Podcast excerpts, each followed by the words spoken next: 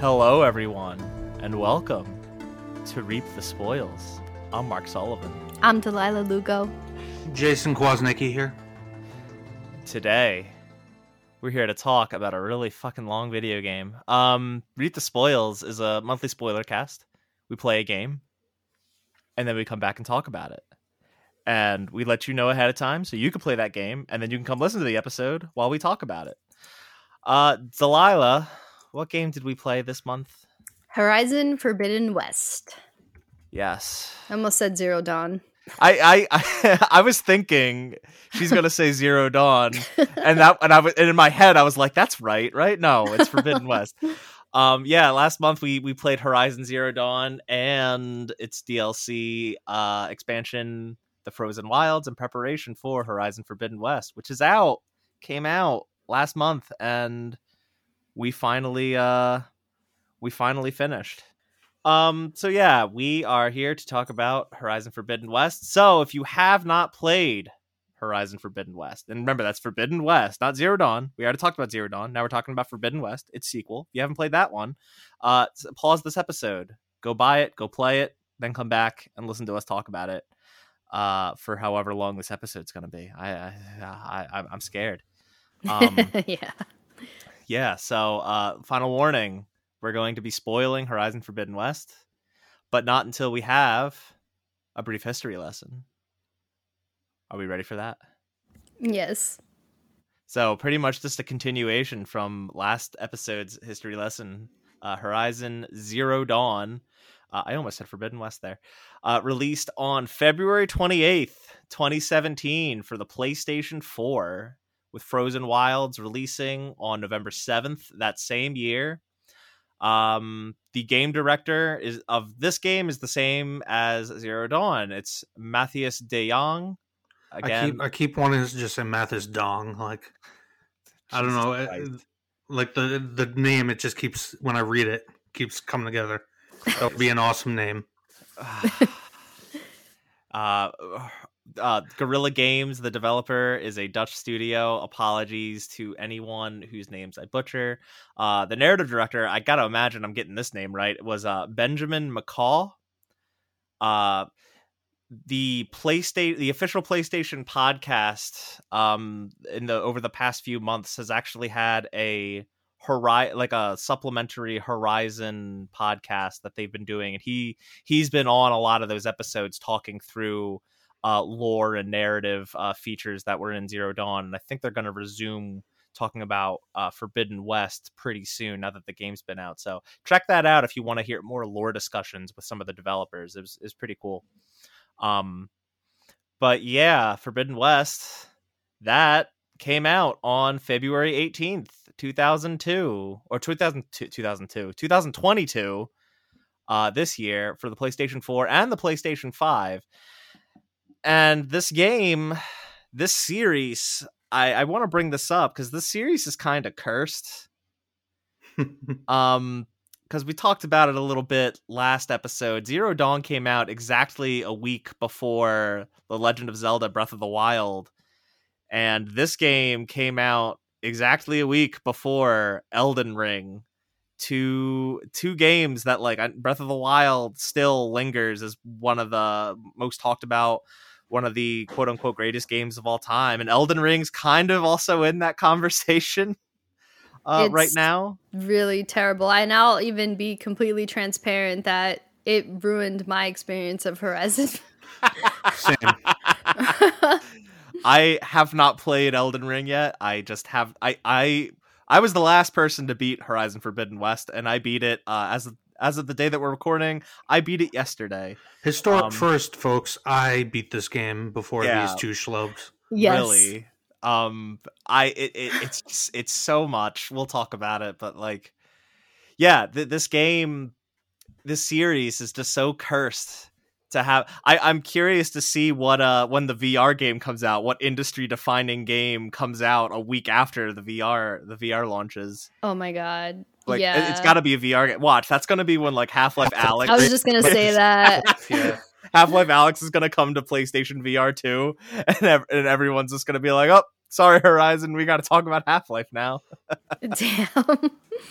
it, it, it I feel like it's bound to happen. Something. It's it, this series is just cursed. Um. So yeah, that's that's really the history lesson. I like to keep these things brief. It's, and I I just wanted to acknowledge Elden Ring. Uh, there's one more thing I do want to acknowledge uh, before we uh, get into the meat and potatoes of this game, and that's the ongoing situation that's happening in the Ukraine right now. Um, I think I I'm pretty confident in speaking for all of us uh, here at Reap the Spoils, and that we we stand with the Ukrainian uh, people that are being victimized and terrorized by uh, Russians inv- Russia's invasion right now, uh, and it fucking sucks, and it's it's rippling through everything, including the video games industry. So I feel that it's relevant and important to bring up. Um, do whatever you can to support the people that are suffering over there. Absolutely. Da, Slava Ukraine. Thank you. Thank you, Jason. All right. That being said, are we ready to talk about Horizon Forbidden West? Yeah. Yeah. Jason, you ready? Yep. You all set? You Yeah. Excited? Can I just start with an analogy? Sure. Yeah. Let's do I that. feel, I feel like I'm going to bring these up. I feel like this is something I've been doing past few episodes where I like Okay. I, I look at other games in the past and see similarities with games that we're talking about. Okay. Well, particularly when we're talking about new releases. Yeah. There are two games that came to mind repeatedly when playing through this. That Were they Breath of the Wild and Elden Ring? no. Um, when I think of influences that probably impacted the development team behind this, yeah. and that really shine through, and those are Mass Effect 2 and Witcher 3. Okay. Um, and I don't know how well they hit it. This is definitely a step up from the previous game, but it seems that for every two steps forward, there was a step, not a step back necessarily, a step that stood still, that didn't move. And we'll, t- okay. and Okay. we'll, we'll talk about it more in depth. Yeah, I'll so- just say that I 100% agree with you uh, about everything you said, except I didn't see Witcher. I saw more Assassin's Creed because I felt like Well, that's that's what I'm going to talk about with The Witcher Three, um, Okay. particularly particularly when it comes to the first area, hmm, because this game has a first area that serves very much in the similar fashion to The Witcher Three. That first area serves as a small Mhm. tutorial open world, and mm, then you get the expansion. I see. Yeah. But where Witcher Three succeeded, I think this game didn't succeed as much. But we'll get into it. Okay.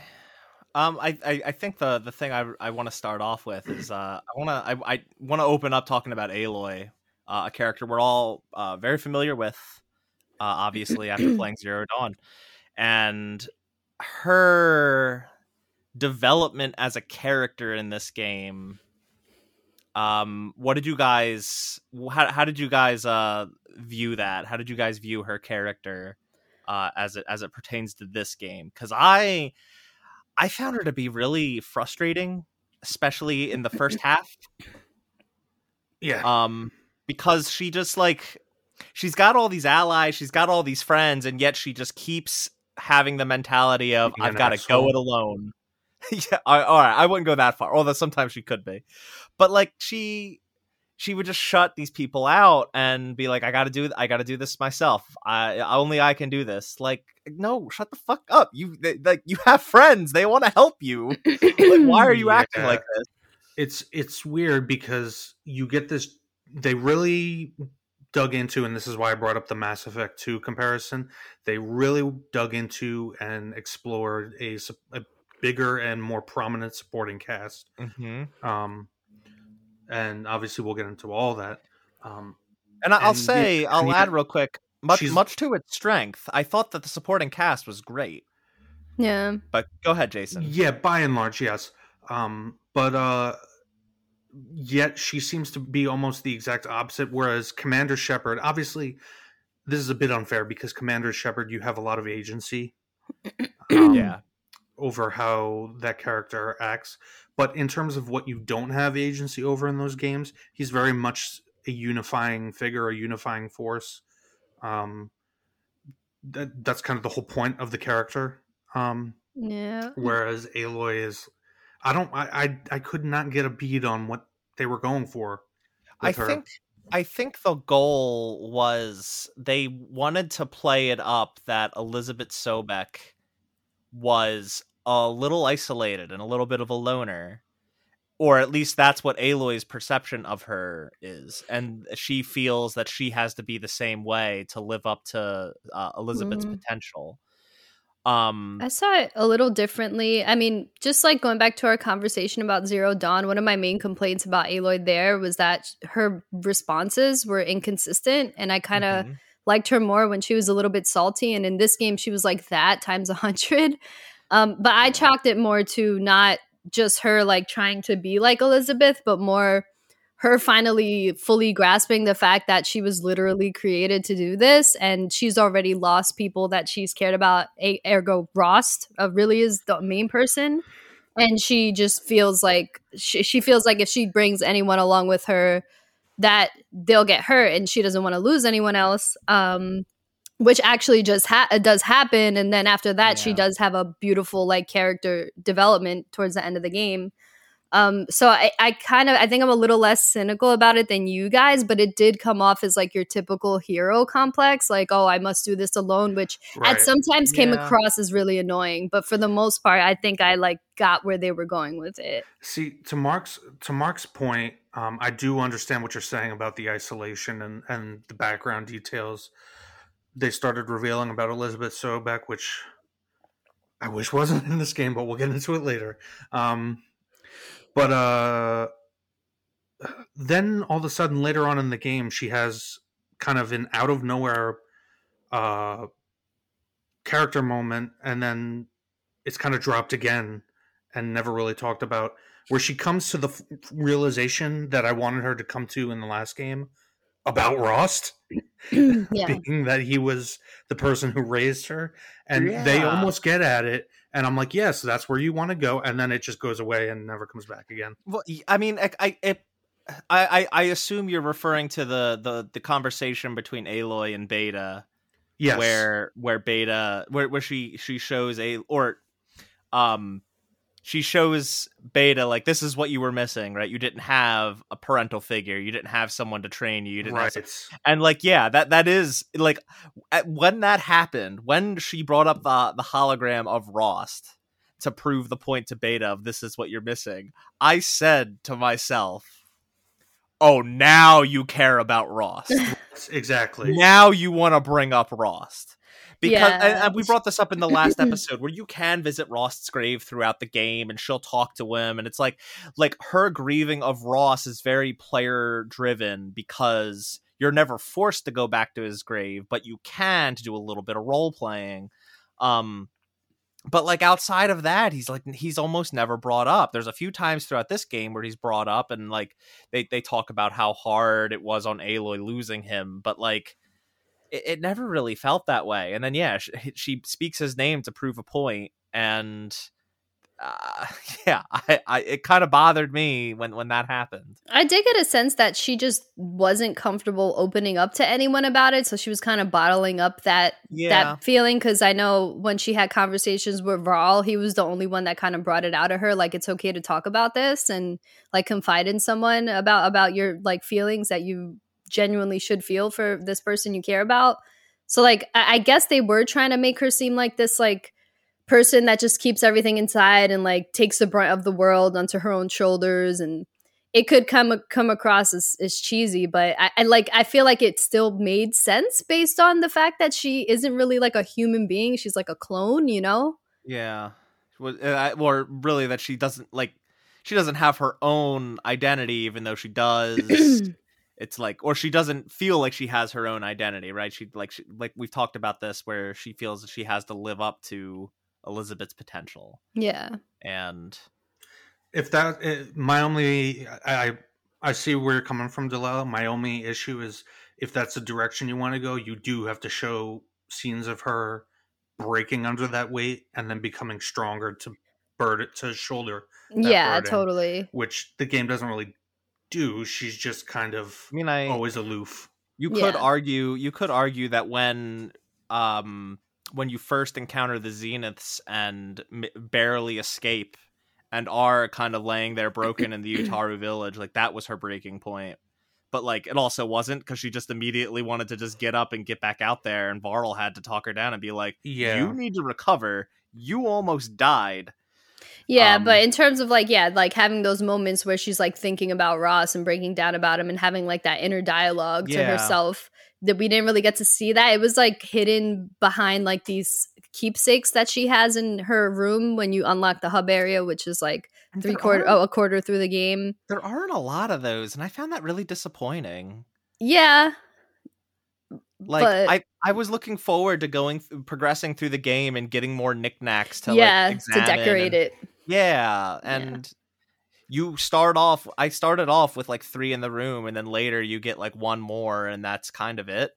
And like there is stuff that shows up in the base, which was really cool. Like the base was like this ever evolving hub for you to go back and visit and talk It's to the your Normandy. Wanna be yeah, Normandy. it's, it's yeah, no, exactly. You're completely right, and like it was, re- but it was really cool because like first of all, it wasn't as annoying or frustrating to navigate as the Normandy. It was like kind of like a, it had like kind of a spoke Right. layout with rooms all around, and the only thing that, was- that kind of sucked was having to go downstairs. But like it was just a brief trip. It wasn't having to like take an elevator down and wait, and right. you know, uh, don't need to. Get I will too say one thing I hated about the that base is that in order to fast travel there, you have to go to that campfire right outside, Mhm. yeah. and that fucking lady, that NPC, sitting at the campfire.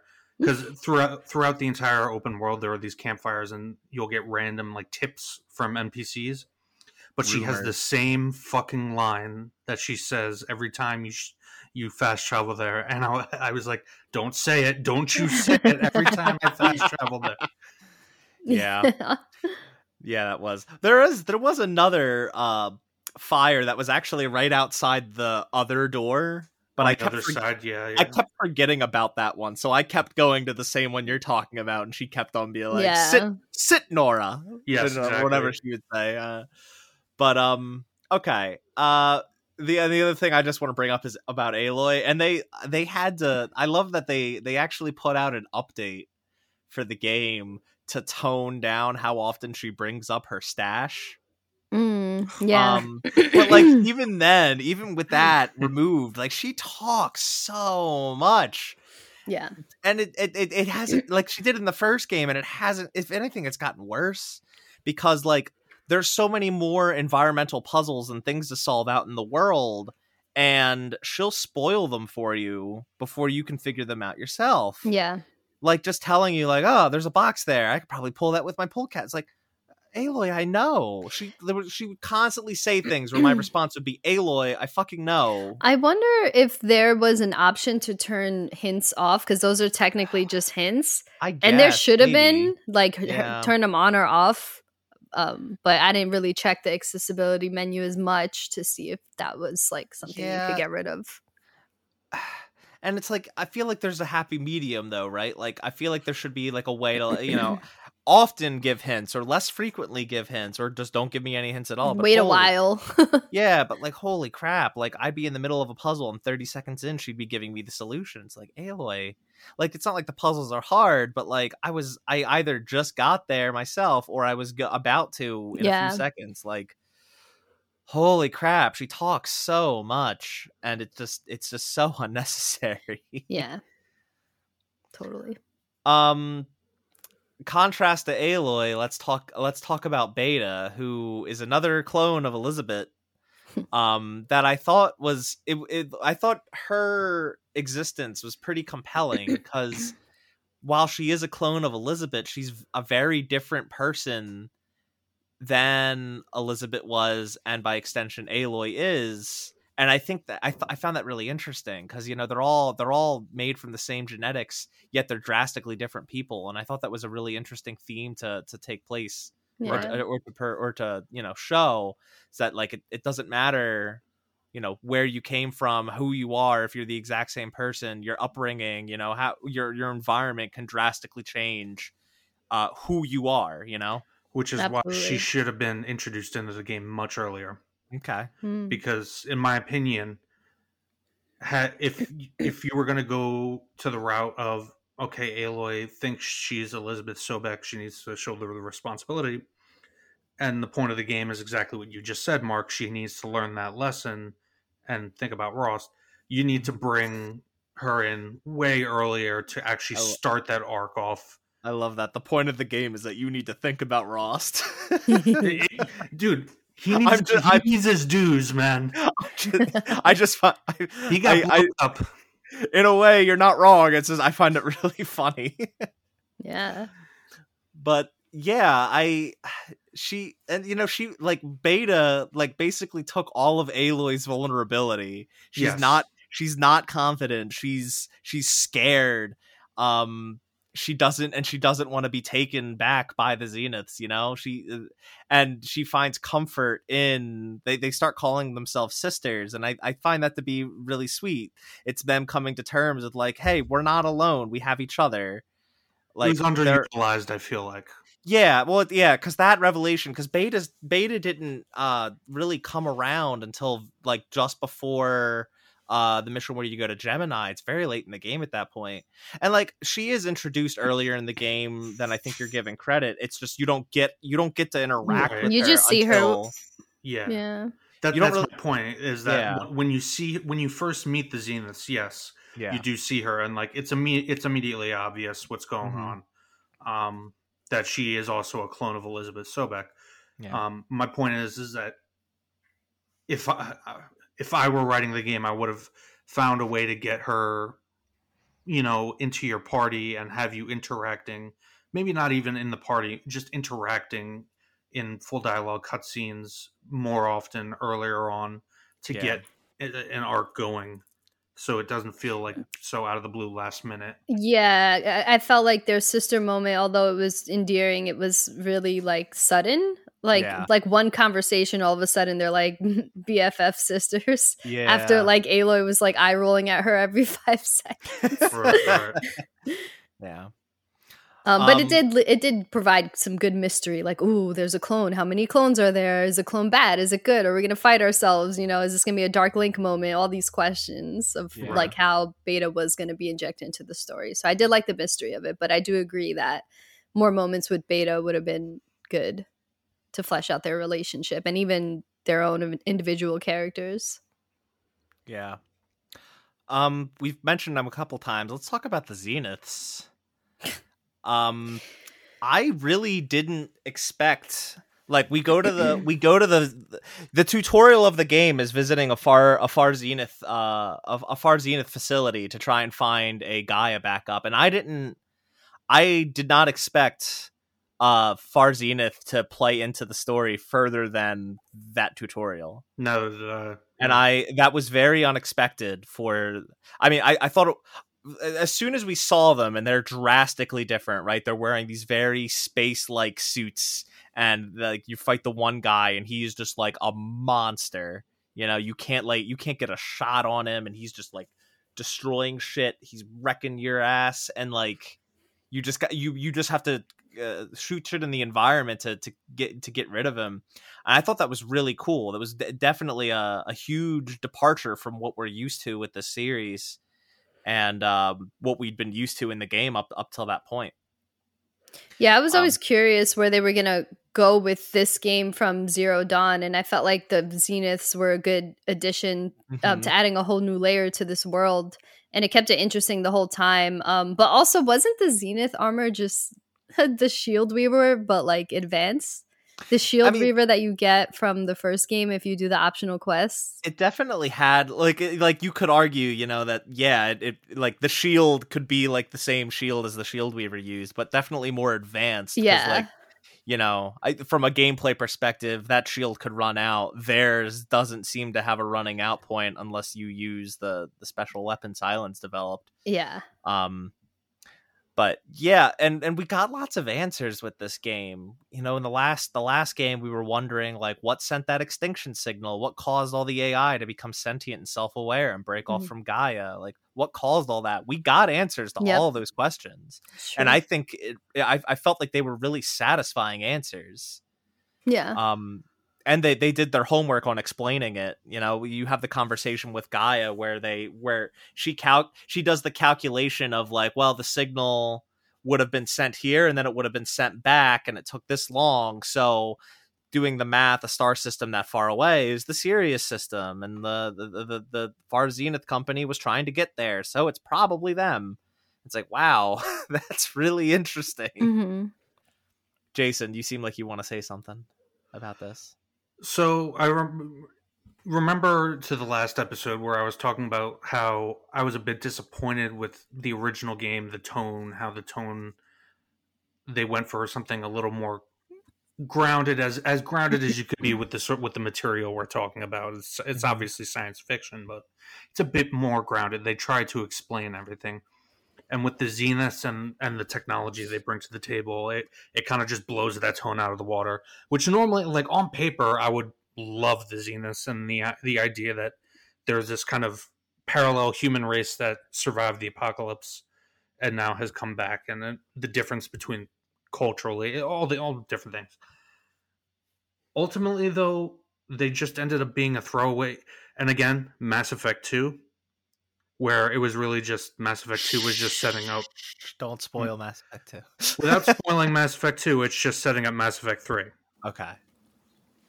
To, and and, to, and and the Zeniths at the end of the day are just throwaway villains to give you the exposition you need for what is inevitably going to be Horizon Three. I don't know if I totally agree with that. Like, yeah, largely like Gerard, Erik, um, what was the other the other the Verbena? Like they didn't really Oh. oh, uh, Tilda I want to get to separately because she of all of them is actually of importance. But like Yeah. all the other Zeniths, yeah, they are just kind of like Gerard's the arbitrary leader and Erik is the enforcer. You have and the strong guy you have to fight. Yeah, Right, and, like, and then they don't even bother giving the rest. Like Verbena dies in the cutscene where you go to the one place to find Beta, and like they don't bother giving the others. There's like ten of them, and they the other ones they don't get names. Like they, there's just no point. and, And like to, to their Oh, credit, sorry. like no, no, no, it's okay. Like to to their to the the writers' credit, like those those weren't those other Zeniths weren't important, so why bother? You know, the, who who cares?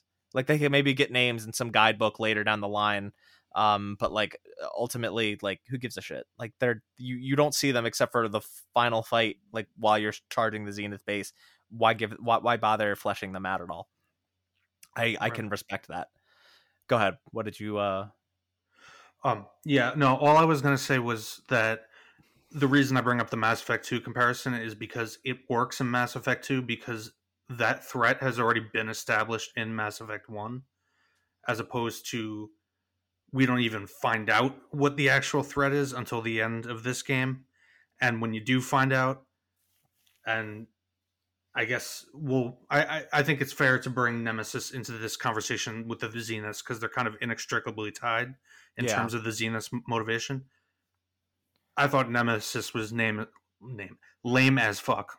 It is literally just another rogue AI. It, it- like it just came off as lazy to me, like another rogue AI that is coming to destroy. Like we had this whole thing at the end of Horizon Zero Dawn with Sylens going off, and there's this mystery. Why does he still have? Why did he want to capture Hades? What information did he want? And it's just another rogue AI somewhere else that wants to destroy the Earth. And it, it, it it's ultimately going to bring me back thematically to the same thing I said about the first game, and I'll say the same thing here, where they did s- expand upon the politics of the tribes that exist on Earth. And that shit was infinitely more interesting to me than anything that was going on with any of that. Hmm. okay And it just goes to show that more is, or less can be more. like, yeah you don't always have to have a world ending threat to make an Hmm. interesting plot. Yeah, and I, it seems like they definitely want to make this into a trilogy, obviously, with the Nemesis setup for the sequel. And I do think that that that revelation came very, very late. It was to I did feel it was somewhat of a surprising twist because we thought we did think we had it all figured out, right? We thought that the Zenith sent the extinction signal Yes. And that they were going to come and repopulate Earth. And it turns out, no, Nemesis sent the extinction the extinction uh, uh, signal, and they were coming to just take Gaia, go as far away as they possibly could, and then and then rebuild uh, a civilization. Which I, I thought was an effective twist because I didn't see it coming. I didn't see that coming at all. Um, because we ostensibly felt we had all the answers. The only person that didn't feel that all the answers were there was Aloy, who was like, "Okay, I think Tilda's not telling us the full truth." Which Um, is obvious from the beginning that Tilda has a, a play. The problem Yeah. the problem is that Nemesis there's nothing setting it up. And and they probably purposely did that so that nobody would see it coming, but when it just it, seems out of left field and it has no impact because it's like oh great another rogue AI. I think, uh, yeah, and I think it could have been more effective if we had some sort of confirmation of Nemesis existing and on its way. Because all we really, all we really got was the word of Tilda and uh, their their data saying like, yeah, we're running away from this thing. It's coming. Um, if it like had spoken to them in some regard with like a really threatening voice, that that that would have like shocked them to the core. As I feel like um that also would have made Sylens's des- decision and we'll talk about silence more in depth in a moment uh his decision to stay behind and not leave because his plan was his plan was to go his plan was to to, Right. to leave and and take apollo and learn and and then and go and and build a new civilization just like the zeniths and he chose to stay which again we'll we'll talk about because that's a big character moment for him Mhm. um, but I, I feel like if Nemesis had actually spoken to the group and uh, they got confirmation that hey, this world-ending threat is on its way, it would have made that decision more impactful. I think my only issue with it is that, uh, like, what's next? Like, are there more Zeniths out there, or are they done done for good? Did those other Yeah. Zeniths create another AI that did something else, or you know, it just it like, I guess we will have to see in Horizon Three, but it, it just Yeah. feels like. And also, well, I don't know at what point like Nemesis was created, but if Tilda and Elizabeth had this like romantic relationship. How was there no if if it was I, I imagine it was being built like not too far after Elizabeth was gone, but was there no like inclination that perhaps Nemesis was being even thought of, you know? Like I felt Well- like we should have found out some other way. They so Tilda and so I yeah, let's talk about Tilda. Um, and Tilda and Elizabeth, they were revealed to have uh have been in a relationship, and Tilda left with the Zeniths. Elizabeth stayed behind, and they didn't start building Nemesis until they were long gone in the ne- in the Sirius system. Um, and you know the the hub the hubris of of humanity, which is like a big theme of this whole series, is like they that led them to they first of all they they established physical immortality, which that's never really explained. Um, it's kind of explored with Ted Faro, which I didn't put in the notes. We got to talk about. Ted oh my god, we have to talk Well, about that. But like, I, we're gonna talk about about it next because I'm gonna tell you exactly my yeah. okay, well, so like they they they they cre- they they somehow established physical immorta- immortality, and that wasn't enough for the the psycho, uh, super rich corporate uh, corpo people of um of Far Zenith. They wanted to have digitized immortality. Uh, sentient immortality, so they create Nemesis, this amalgamation of all their of all their minds, and that gains its own sentience and and uh has a grudge against them i guess for containing it and and it, it is kind of it, it is admittedly like kind of a sloppy a sloppy threat that they just put together as like this is the real big bad stay tuned for horizon 3 to find out what happens next. And i um yeah I, I i I- again i think the twist was really effective but it's yeah it, it, it definitely is just it's just sequel setup That's the I'll thing; it just feels like sequel setting. That was Yeah. my main issue Yeah. with it.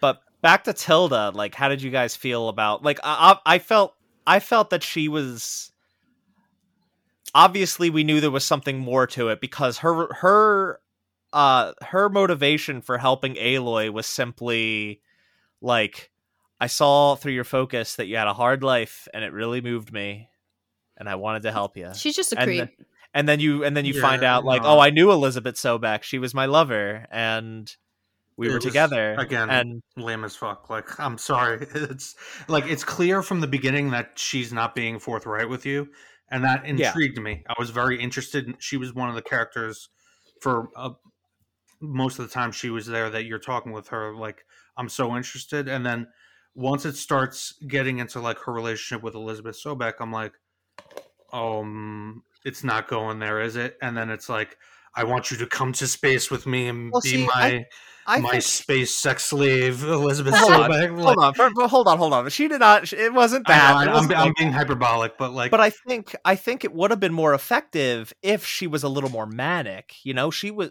Tilda. It was portrayed as such a calm, collected, and intelligent character. And if if she, when that revelation came forward, if she was more obsessed and more like, uh, more um aggressive about trying to get Aloy to come with her. I mean, yeah, I've, I've, you you reject it and she does attack you with a fucking specter mech.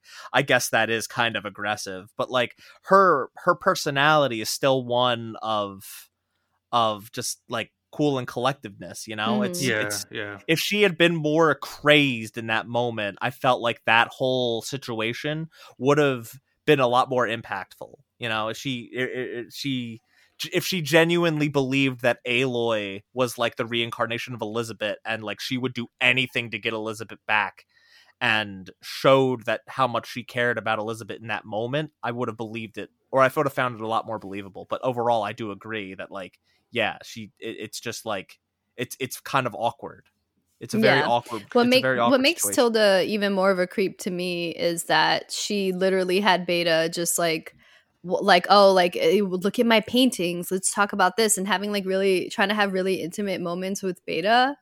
And I don't know Tilda came off to me like I don't know it, did- it was You just know- Mm-hmm. really creepy it was really creepy it was hard to like that character really it's almost like grooming, which makes it. it was grooming exactly Yeah. and this is like such Yeah. a younger version of elizabeth at this point and and and tilda is like way older than she actually looks on top of that like she looks older than beta and aloy and then she actually is like way older than the way she looks so it's like adds another layer of creep to it which like had that been a male character forget about it people would have like wrote articles and articles about it but i guess whatever the point i'm trying to make is that tilda is a creep and it really grossed me out Yeah. Yeah, I, I, now that you bring up now that you bring up that and I'm I'm making the grooming connection, I'm like, yeah. Yuck. And, and the thing about the thing about all this is the Zeniths serve two purposes in this story because Sylens, in terms of the conflict that happens in the intertribal conflict that I found interesting, that is all facilitated by Sylens on Mhm. behalf of the Zeniths. The Zeniths are almost barely involved in this story, with the exception of a few key parts towards the end. Well, I, I mean, they, hold on, hold on, just okay, okay. hear me okay. out. They really only serve a purpose of delivering information to Sylens and eventually you of what the ultimate threat that they're planning is, which is Nemesis, which I think was a stupid idea. And Well, giving you and and also giving you Beta, which was a good a great idea in terms of building Aloy's character.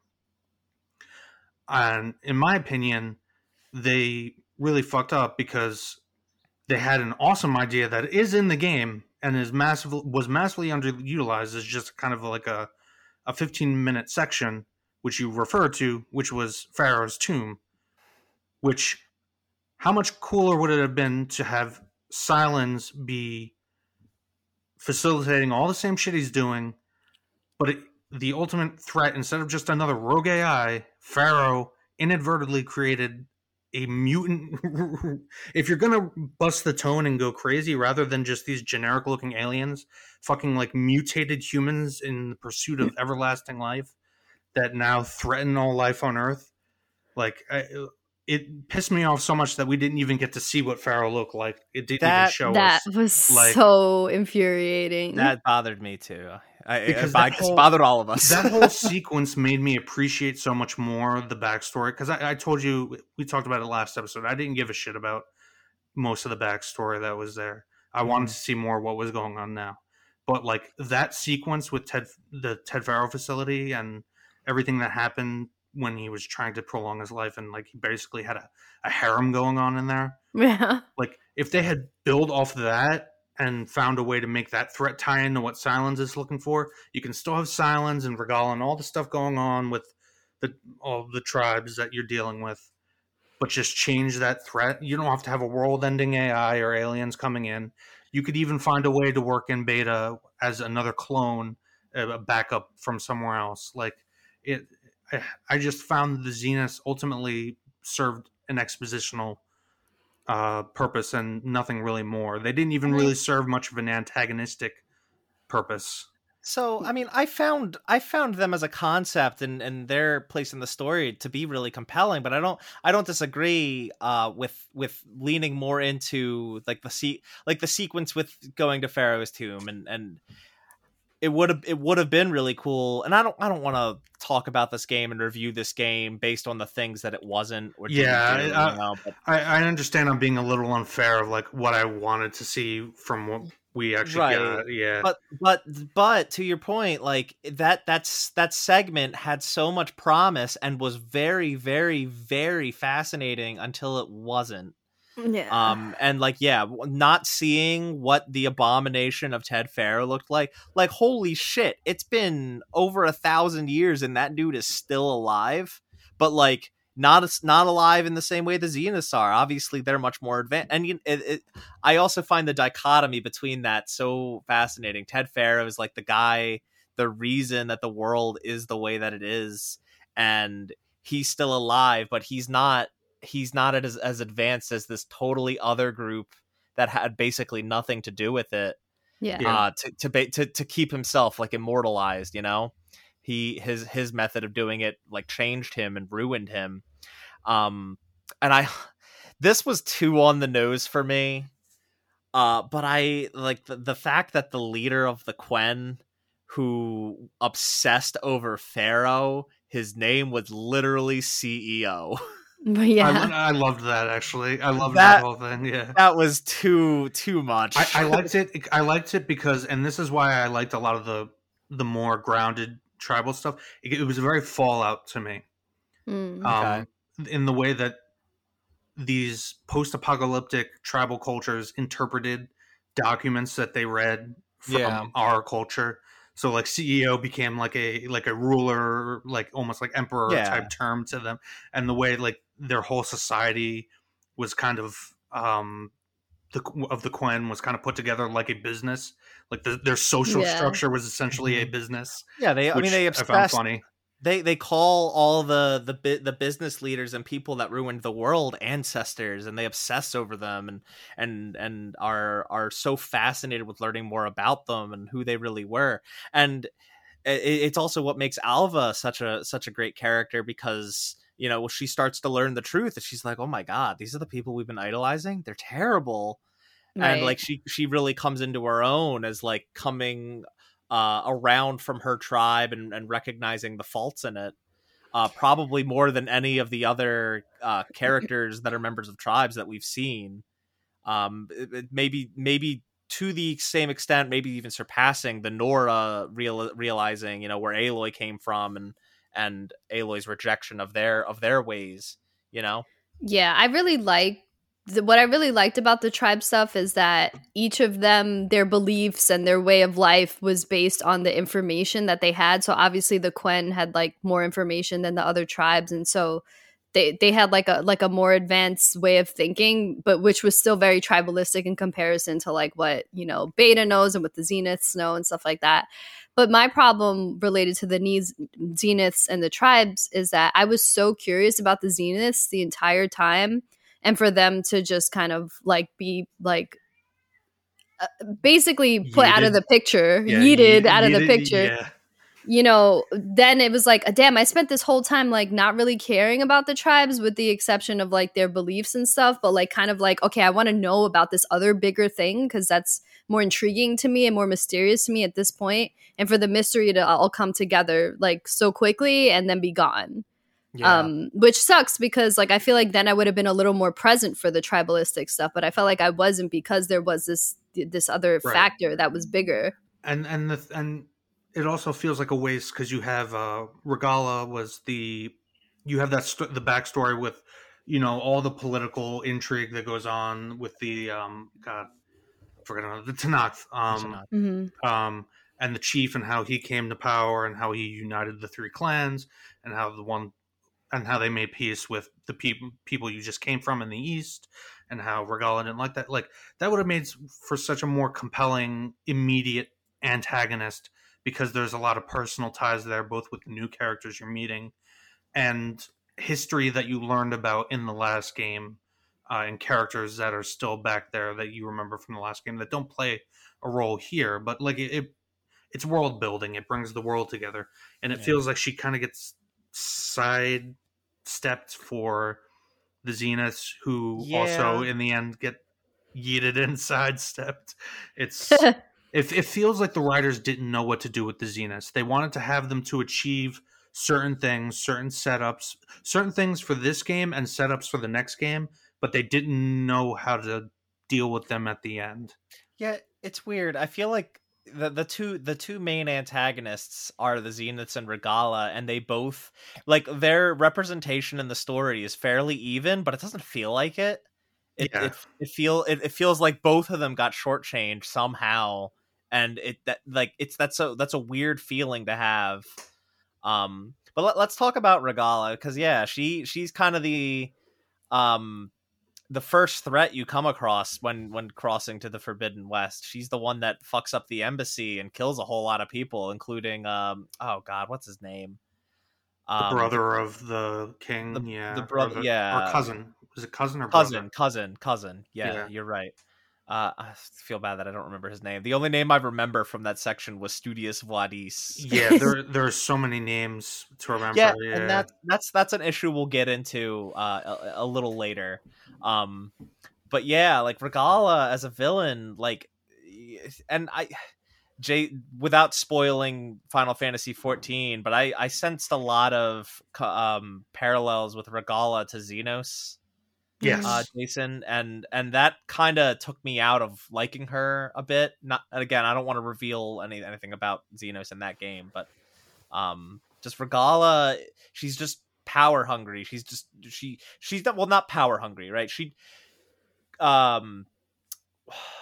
What what's what's the name of the the, the Hekarro Chief Hekarro uh, wants to make peace with the the Carja after the Red Raids. He wants to make peace now that now that uh, the Carja uh, government Meridian has been overthrown and is now in uh in, in a state of peace under under Avid um or Avad.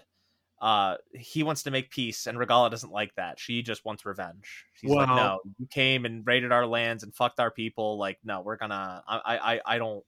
She rebels against. She rebels against the Tenakth, and she, her plan is to is to take the fight to the Carja. there's a there's a key point there which I felt gave her more character than almost any of the Zeniths, which was if you're paying attention to as they explain their culture, the Tenakth throughout the mm-hmm. game as you're going through.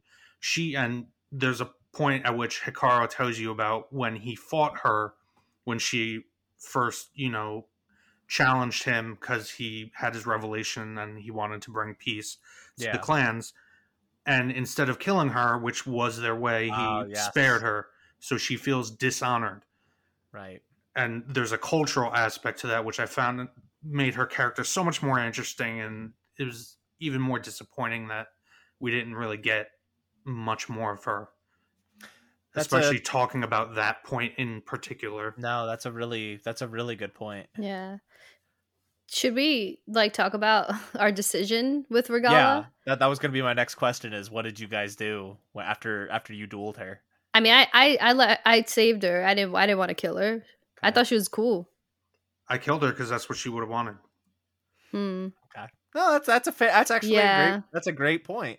Uh, I also saved her, I, or I um I, I spared her, I should say. Um, Apparently, it doesn't really affect the outcome that no, much. No, not Yeah. at all. I, I I actually I didn't realize you could. I, I I guess I didn't read the one dialogue option once again with the three dialogue options of like passionate, intelligent, or aggressive. I chose the passionate ones each time. Which did you guys notice there were a lot less of those in Good. this Yes. game? Which like good? Why not do away with them entirely? What's the point? Why are they here? Th- uh, This is the only one that really actively changes something, and it basically doesn't. a running a running theme of the game is they think more is always more. I, Yeah. I would s- I would also go back to my point, and we'll talk we'll talk about this later. Um, I, I would go back to my point with the first game, where this is a game that desperately wants to be an RPG, but doesn't quite understand what that means. Yeah. Right. Um, but yeah, I, I, I, it doesn't change much. Like you can talk to Regalla at, the base before the final mission. During the final mission, she helps with certain like a fight or two, and then there's a cutscene where she gets surrounded by machines and then dies. Um, I almost feel bad that I killed her now. I mean, I didn't kill her because thinking about it, how J- Jason said it, it's the exact reason why I made the choice that I made in Ghost of Tsushima. So it's funny that I would Mm. like go the Right. opposite way here. yeah, Um, yeah, now now I regret my decision, but either way, it doesn't matter in the end. and, and to be fair, like when you rescue her or not rescue her spare her and she goes into that fight like she's looking forward to it because she's like ah this this will be a very honorable death That's is- true. That's true. she's true. gonna go out fighting That's true. Yeah. and she was ostensibly uh, uh content with that you know yeah. Yeah. True. That's that's part of the reason why I find I, I keep coming back to the fact that I found that tribal stuff, that immediate conflict, so much more interesting. Not just because of the world building, it, just feels more present. It feels more connected to everything else that's going on in the game, as opposed to that main plot with the Zeniths. That uh, well, I wouldn't call it the main plot. I would say it, there's the A plot and the B plot. The A plot is the Zeniths, the overarching thing, um, and then that's going in that's coming from last game to the next game and then you have your b plot which is the situation with the Tenakth.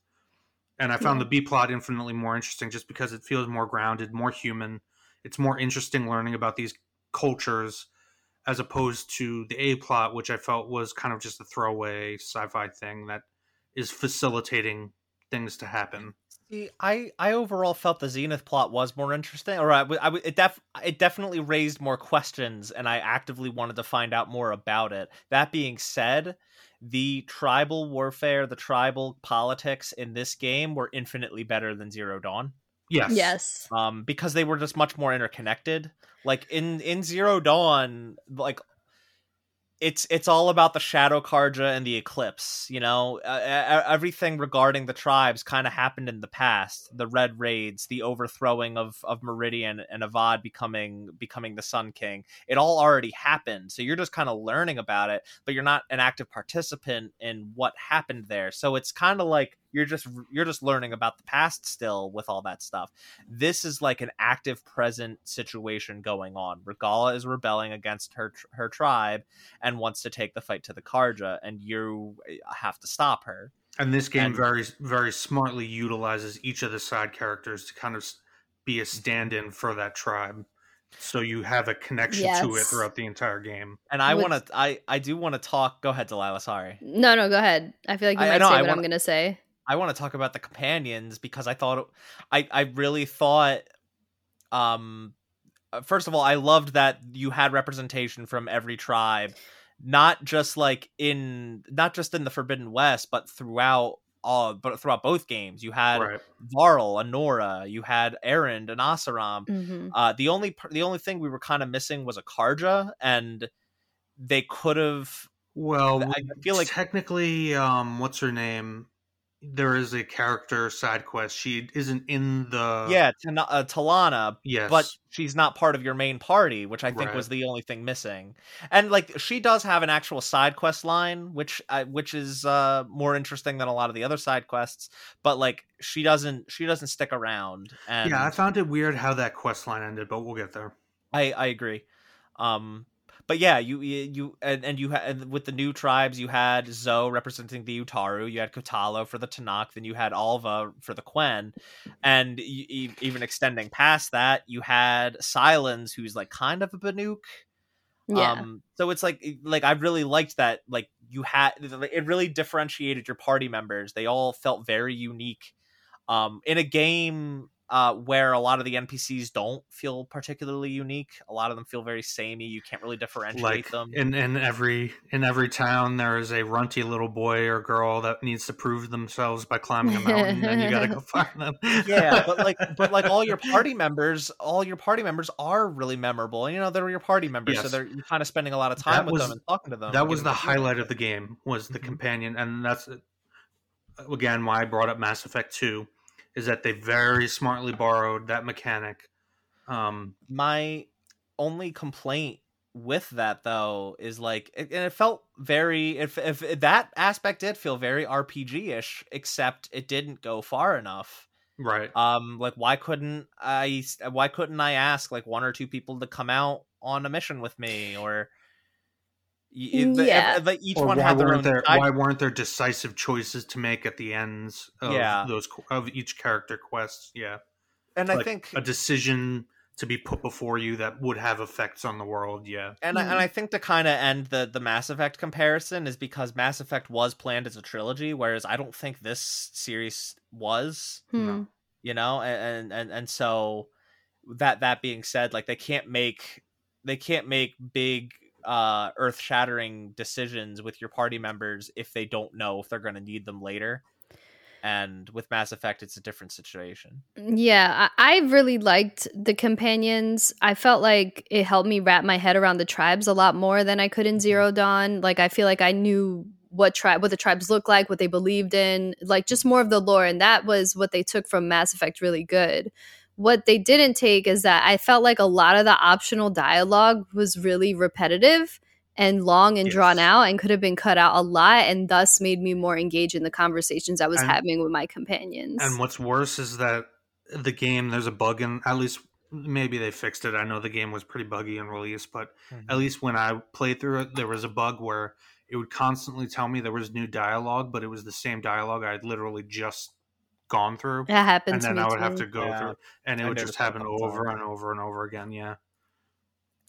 um yeah the game is still at this at this moment in time pretty buggy but yeah um and I, I go continuing with the companions the the last big thing with them I want to talk about is Varl's death I cried. which yeah I mean comparing that to Rost's Varl's death was super impactful because Yeah. it, we got to know him over two games. It didn't happen until late in this one, and like he, like you, he he develops this relationship with Zoe, and they have they have great chemistry. They have great banter, Mhm. and you know you just find out that his plan you know after all this is done after we stop the zenith i'm going to go back to the nora and educate them and, and teach them the ways and then right after that you go on a mission and he dies yeah.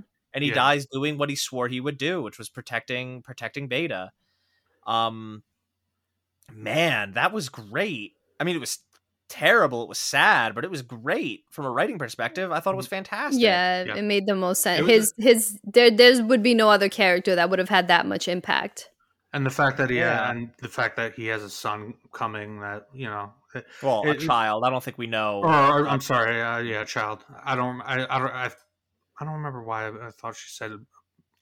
Anyway, um, I think she, I think she just said I am with child. yeah, I don't, I don't remember. Um, but uh, she would, they wouldn't be able to tell anyway. That's not the point. Um, but I agree with guys. I agree generally with what you're saying. Was that it was a much more effective character death uh, Mm-hmm. than what they did with Rost. Uh, I will make one nitpick.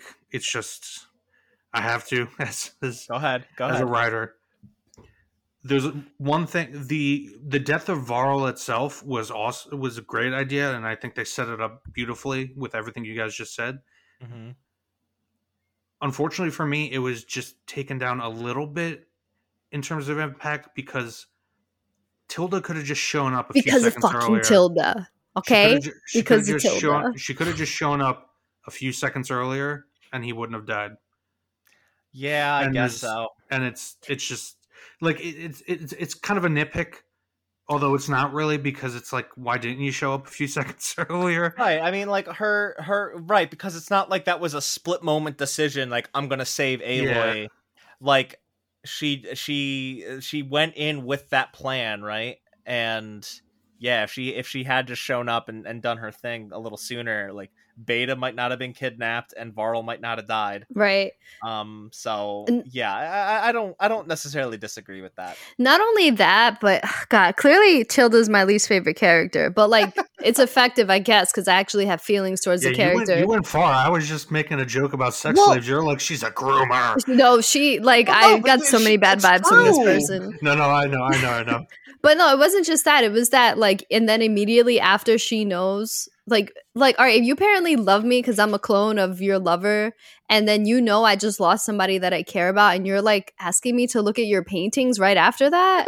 Yeah, Are you kidding me? And I'm glad that you got the di- that was one dialogue option. I was glad you got, which it shouldn't have been a dialogue option. You should just straight up refuse to look at her paintings and be like, "Listen, my friend just died. Like, I'm not about to look at your freaking paintings, you creep." Um, Right. Yeah, and uh, you know, I feel like video games never really handle mourning periods well. Um, like a like a major character will die, and like there's there's never enough time to, um, to properly show what the effects that ha- what the effect that could have on uh your main character are. Yeah, So I mean, the- Last of Us.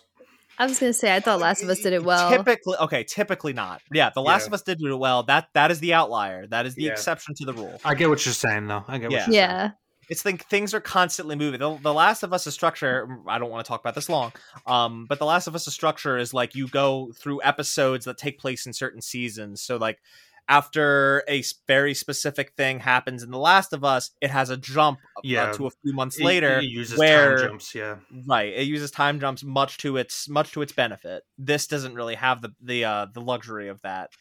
Um, A- Aloy wakes up and immediately has to get going because there's a world-ending threat that's uh that's kind of present. but I think that because they did such a good job with the facial animations in this game and even the body Mhm. movement, I felt like if she would have just had a moment where she just stood there and like had like tears coming down her eyes and then kept it moving, I felt like I even would have felt like the weight of that, like oh, like I'm really sad about this, but I have to keep Yeah. moving. Instead, she just kind of seemed like f- fine with keeping on going. Well, in the moment, she was really mad. Like she was she was down on her hands and knees and was like and was very frustrated and upset that that that it had happened. But like afterwards, after she wakes up in Tilda's mansion, like yeah, there isn't much. And and like that was probably the best moment with Aloy in the game because she did show vulnerability. Like yeah.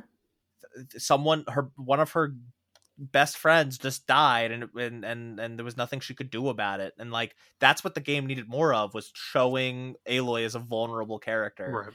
like it's like we already know she's a badass you know you're not taking anything away from that by showing that she does have that she is vulnerable in some ways Yeah.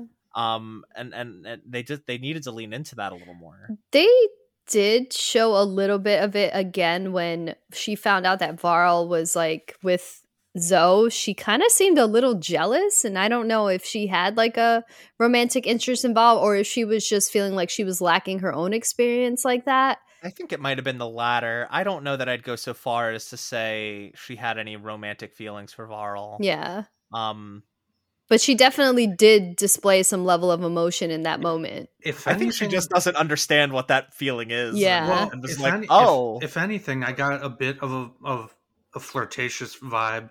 I don't know if you guys did this optional dialogue you could do with um, Erend, uh, Uh-huh. where you you uh, have a drink with him and talk about his sister. you, and talk about his sister again. But Yeah. the, there were, in general, I, I talked to Erend a lot just because I felt like they did his character a bit more. So I, I complained about how they did him. I felt like they did him dirty last game. I Yeah. felt like they did him much better this game.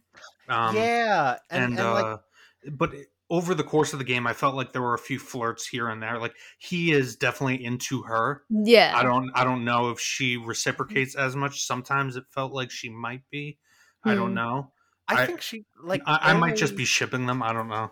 Al- Aloy just doesn't have time for that right now, and I feel like maybe if things were quiet, like maybe she could, like her as a character, could explore an emotion like that. But like, like she just doesn't have time to think about that kind of thing. But her facial yeah. expressions kind of show that she is kind of thinking about it. Because, like, Yes. he still Okay. had that moment with Avad in the beginning of the game. Yeah. Like there was he was like saying like oh he can't find anyone but like he I has this interest in her that. and she was like kind of blushing a little bit. Like you had the option to choose like oh I don't have time for that or like I think maybe you even had the option to say something else like more intimate. I, to- I think I told them like you need to be thinking about your kingdom, like basically fuck off. Like Yeah, I I, I kind of told him that too, which is why I don't think I got that. But even in that Again- moment, she was still kind of blushing a little bit. I, I think that reaction though is, is still comes down to she doesn't know how to react or think about or talk about that kind of That's thing. You true. know? Yeah. Like if someone said that to you and you've never and you've never thought about you know having a, a sensual relations Right. with someone, you know, you would be like, oh, really? Yeah. that? Jeez. right. Right. But like yeah. you know, I, I think that's all that really comes down to. But I, I I actually totally forgot about the the, the conversation with Avad at the beginning. yeah.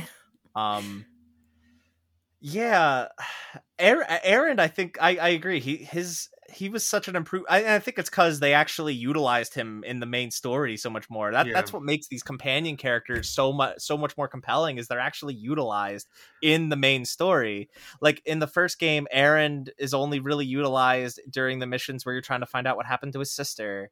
Mhm. Yeah. Um, Varl's only utilized when you're helping his mother like take out some bandits Yeah. right. uh in in in the Nora lands it's like they're not but uh, when the grander scheme of things starts coming in like they're not part of it It's Yeah. so funny how are. yeah, it's so funny how last time I mentioned how in the final mission of Zero Dawn there are all these people there, and I'm like, who the fuck is Varl? Yeah. And and in this this game, Varl is like a central character to the Yeah. plot Oh and my your God, character yeah. growth.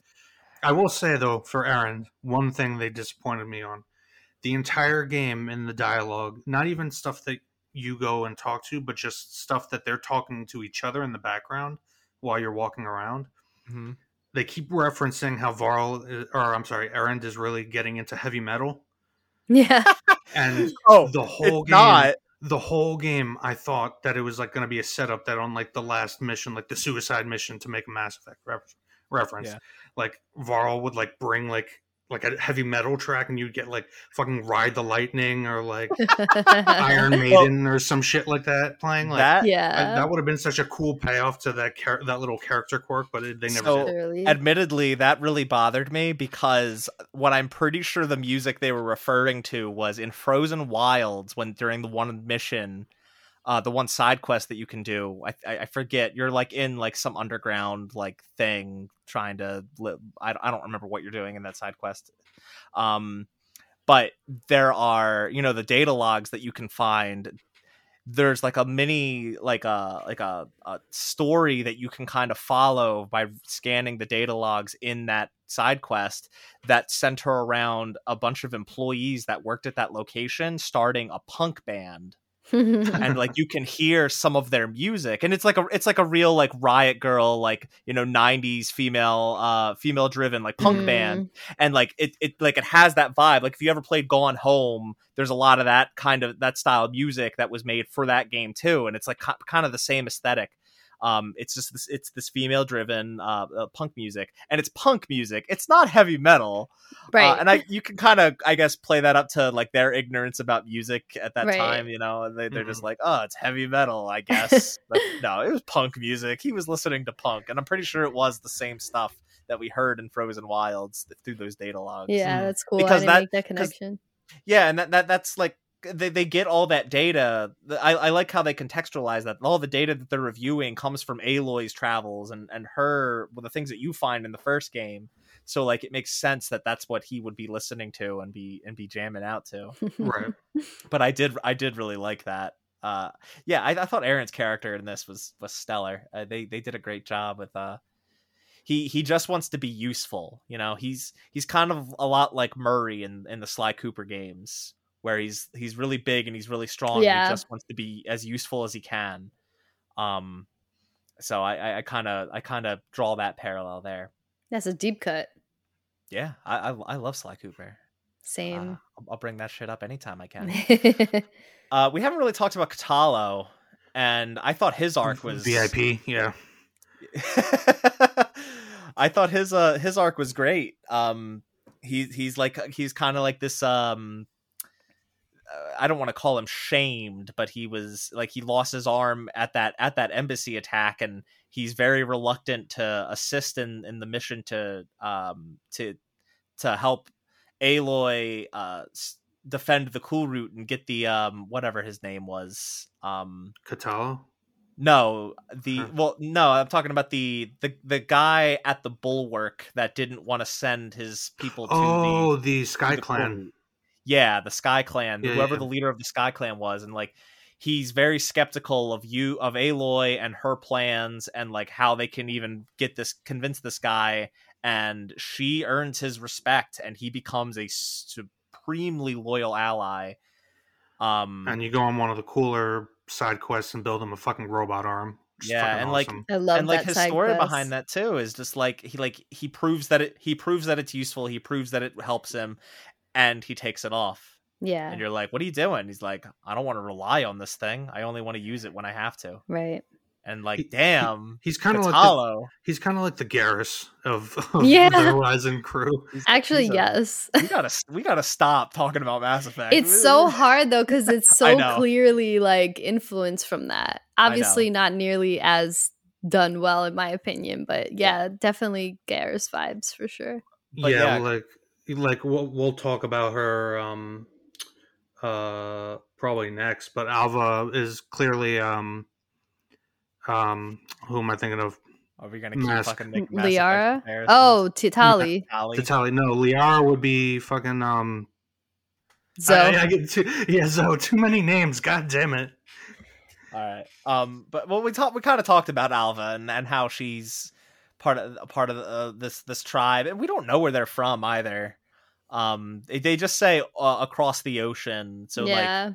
the, the only obvious thing is like it's either Australia or Japan or another Asian country because from where they're at in California, that would be the next place over, unless they're from Hawaii, which in that case maybe. But, um, yeah, I, I, I, I Alva was a was a really good character too, just because she. Well, I mean, we talked about it. She's part of she's part of a tribe that reveres these awful people, and she kind of comes to realize that and rejects that and, and helps you instead. And I think that's I, I- I thought all the companions were great. Yeah. I, I, so my only thing with Alva, and maybe I misinterpreted what they were going for, um, but it seems to me like they were. Tr- she was supposed to be autistic, hmm.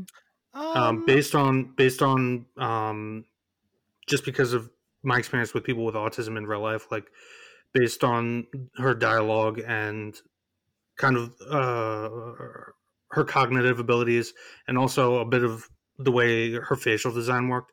I might be misinterpreting it completely, I just thought she was Um, anxious. but I mean, well, that's the thing is like I, they kind of uh, it was weird. Like I felt like they were trying to do it without saying it outright and Hmm. didn't necessarily hit the mark. It's not a problem. Like the character is great. Like I liked the character, um, but like if that's what they were going for, they kind of really missed it. Again, I might have misinterpreted it totally. Yeah, I mean, I wouldn't be surprised though, because I feel like Kotallo was definitely like a character that has an obvious disability, you know. So I wouldn't, I wouldn't be surprised if they went that route with Alva And- too, but it wasn't as blatant. Yeah, and like uh, she does, she has lots of. I mean, really, when you when you look at um autism in the spectrum, as it were, like everyone's kind of on the spectrum in some regard. Right. um right. but so like and i i, I kind of see where you're what you're saying and i, I feel like it, it, it's very possible and maybe it's it's they, they just went maybe a little too subtle with it i would think that it's really fascinating if that's what they were going for with their character You know, all, all, the only the only issue I would have if that's what they were going for is that they they didn't really explore kind of like more. They explored more of like the uh, um, a cognitive boost rather than the intersocial challenges that would pose, which Hmm. would make for more interesting character dynamics. But again, it's like a small thing like that. I might be totally misinterpreting that. That's just how it came off to me. okay um yeah i mean uh, uh, though just to finish off with her yeah i, I really liked her as a character but yeah, I liked her, and I loved, um, I loved that Faro mission you go on, the, the whole set of missions with the Quen. Um, again, why didn't we get to see mutated kaiju Faro? And that's I would Yeah. prefer that over Nemesis. I definitely wanted that Resident Evil moment.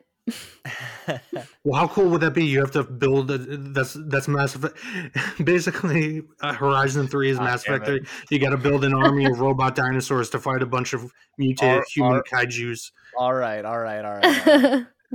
um let's talk about let's talk about Sylens i feel like well, yeah we, we talked we already discussed how he kind of orchestrated a lot of what was going on with the tribes and i still feel like he was really underutilized Yes, he was not in Um, the game nearly as much as he should have been. yeah and like like even just to chime in on your focus every now and then to kind of like taunt you or whatever but like uh, uh, aloy also tried to make sure that that couldn't happen because she destroyed her focus and grabbed a new one um because she didn't want him Yeah. but I, I i wish he would have forced that a little more and found a way to like chime in every now and then um because yeah like he uh, still is one of if not my favorite character oh yeah, for uh, sure. in these games and i feel like i wanted more from him Yeah, that's why I suggested that instead of having the Zeniths, you, you kind of set him up as the antagonist for most of the game until yeah the end, and, and a I don't switch. want Sylens to be a pro- uh, Well, an antagonist, you know. Well, you think he's the antagonist, is what Oh, I'm okay. saying.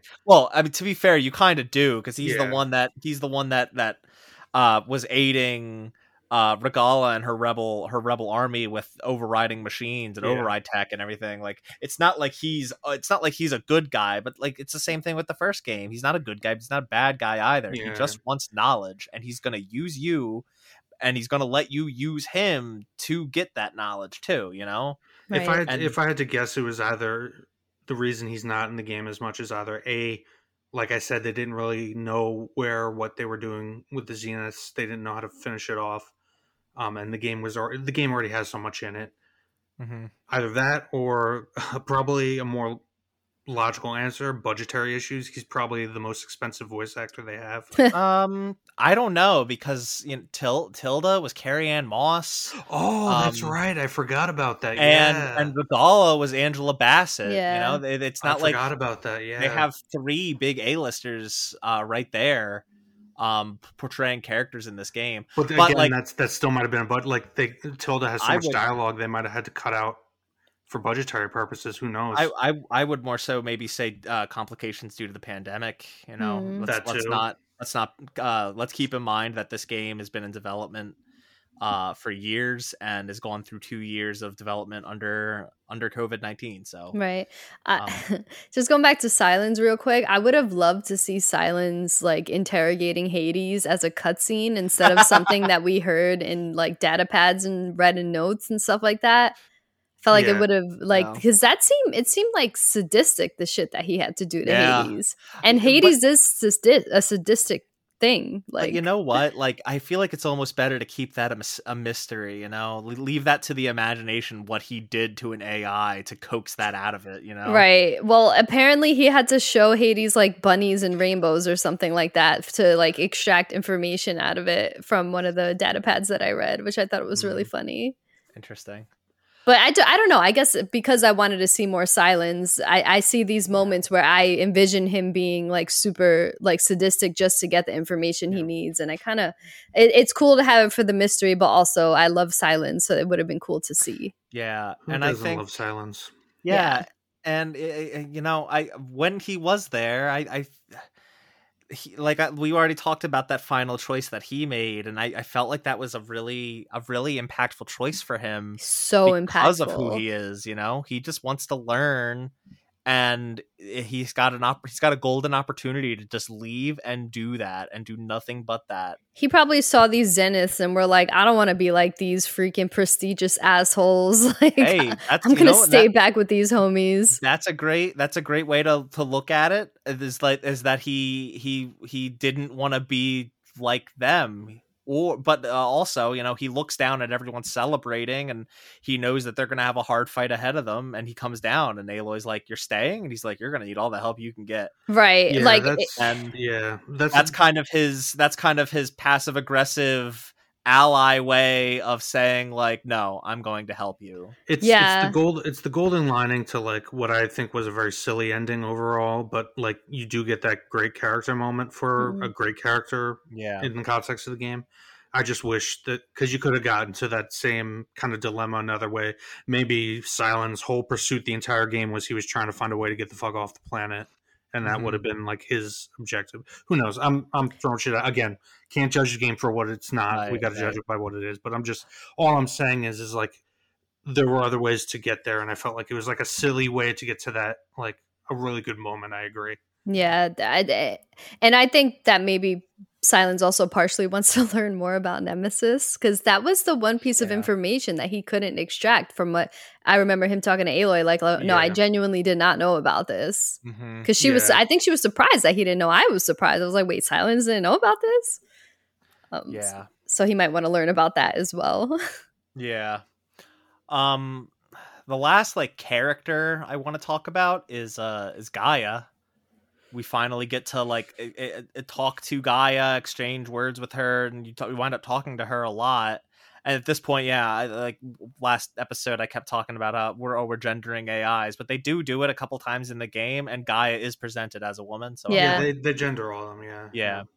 So um, but yeah, Gaia, I've like I think it's I think it's safe to just assume that like whatever gender because they're all pantheon from the Greek pantheon, so Yeah. whatever the gender is, yeah. And you could look at it, yeah, you could look at it that way. I definitely agree with that. But Gaia, I, I think Elizabeth did a good job at her goal was to create an AI with empathy that had empathy, and I felt like Gaia was a pretty was a pretty good example of having that balance between yes, she is an artificial intelligence, but yes, she also can have emotion and uh, kind of be a friend, you know yeah. And I, I felt like they did a pretty good job with her for what part of the game she was she was uh actively present. I just felt like she was so boring, but I guess it makes sense because she's AI. I, I didn't really talk with her much yet, Oh, so see, like, I, well, can't see, comment. she was the greatest source for information about True. like what was going on. So I and me wanting to know more about the Zeniths and whatnot, I found that the stuff talking to her probably more interesting than everyone else. Um, it was, but then it got to be a bit much at a certain point because I was the same Yeah. way at first, and then it was like once again like repetitive and drawn out, and like things Yeah. she could have said in like one sentence wound up being four really long sentences because she talks like this, you know. Yeah, yeah. Yeah, I guess so. But and the I, I how did you guys feel about the uh, I put them in here as plot MacGuffins, but going and gathering Yeah, the plot The MacGuffins. other- yeah. the other AI. How did you guys uh, like like those um those quests? I wanted to see more like it's weird to say personality from the AI, but like Yeah, a little bit more from the AI themselves because I did feel like we got a lot from Hades and we got a lot even to an extent from Hephaestus, but I felt like the other AIs it was just like okay, we got them got the Dragon I- Balls, gathered them and you know doing what we need to do. well, I think they wanted they uh, they obviously wanted to like focus more on the tribes and stuff, but I agree is like I I do kind of you know we we've kind of established that these AIs got sentience and left and and are kind of on their own. So like yeah, give them some sort of personality. Even maybe when they rejoin with Gaia, have her personality kind of be molded around Right. regaining these other uh, sentient personalities. Um, yeah, that would have been cool. yeah, it, it would have been interesting to see her evolve as she reclaims these other uh, sub functions. Yeah, I'm kind of split because on one hand, I agree that the it would have been nice to see more personality and more tailored missions that are tailored to those personalities of the individual things. Um, and at the same time, I felt like those three missions it, it, it served to kind of get you out into the open world because you can tackle them in any order you want. Yeah, So it, it's very much a design decision, but it also feels like, from a pacing perspective, it bogs down the mainline narrative a bit if you're did, yeah. trying to kind of keep up with it. Um, Yeah, That- that's a good point. that all being said, I did enjoy kind of the world building aspects, the things you have to do to just to get to each of the AIs. and I did like how they were kind of content, or how they the the AI did match like their location, right? Like Ether, you had to wrestle with the Sky Clan, um, and uh Poseidon Was, Was- in Las Vegas, yeah. that was, the in lo- cool- the was was in a like an arid desert, and Yeah, that was under- my that was cool. favorite. but in an Yeah. under but in an underwater like area like it's that that was like so fucking cool and uh and and demeter being like a god of uh what is it? Nature right? Right jason? Plants. Yeah, yeah plants. like was in this overgrown eh, of s- like san francisco area or, or like just a, just before you get to san francisco at the shore uh, on the mainland it's like in this overgrown area that you gotta that you gotta kind of you have to and each tool that you get like kind of matches that area too. So like that one is where you get the vine cutter to get rid of this overgrowth. Right. um i i found that i found that to be really really well done well designed really cool uh narratively and mechanically Yeah, I thought though Pos- the Poseidon AI was like the highlight of the gameplay for me, just because you're like going into this deep underwater Mhm. casino and it's like you see all the neon signs and stuff like that, and as you're exiting one of like one of the areas of the casino, you see this big giant like lapras sea turtle robot like swoosh by you. I just thought that was like the peak of that game for me in so many ways like visually aesthetically kind of how it tied into the old world and and what you know how um what was his name Morin and stuff like that how he's connected to Yeah. that location i thought that was done so well Yeah, and I also I did like how nearly all of those focused on a different tribe. Like obviously the uh, Ether was focused on the Tenakth. Um Ve- going after Poseidon, Vegas was focused on the Oseram and um Demeter was focused on the Quen. Uh Utaru was you know, obviously that was focused on before you you even get there but I, I really I really liked that uh, that that aspect of like really splitting off and, and showing you these different these different groups of people yeah uh, in Wait very minute, unique wasn't- ways. maybe, maybe I'm confusing. I thought Demeter was underneath Hekarro's throne room. That was Ether. Ether, sorry. Yeah. Um, so yeah, I I I I, I, I thought that those were pretty well done, and yeah, I mean Gaia, they could have done more with her, but I overall liked her, um, as as a as a character. Um, are there any other major like plot threads you guys want to talk about before we start moving on to other stuff to talk about? Um, hold on. Uh, I don't know if uh, we'll save it for later with like exploration gameplay stuff because Well, I- that, that- that's what I was going to get into next. Yeah. Yeah, is, is move on, move on out outside of of plot relevant stuff, uh, and going into like more uh, wider game things. yeah i think we're good to move on yeah. All right, yeah. I mean, uh, then let, yeah, let's talk about the open world and exploring it, and kind of talk about the scope of the game. Very big, but again, as as I said, the running theme of last game and this game, more is not always more. There, there's Um, a whole yeah, there's a whole lot of game in this game, and I, it, Whole it lot took of a sal- lot. whole lot of salve brush, berries, whatnot. Yeah. Five hundred and ninety-eight berries in my in your stash.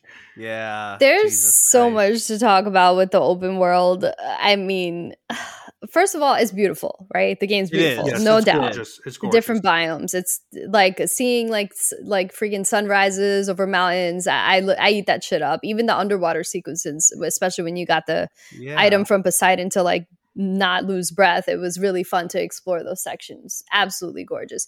I just hated the Ubisoftization of this game. Like there was so many So- side quests so- Yeah, just you know this goes That- this goes back to what I was talking about. I want to deliver on The Witcher 3 comparison. So that I, and you guys remember how excited I was when I first started playing this game in our chat. I was like, "Oh guys, I, this is awesome."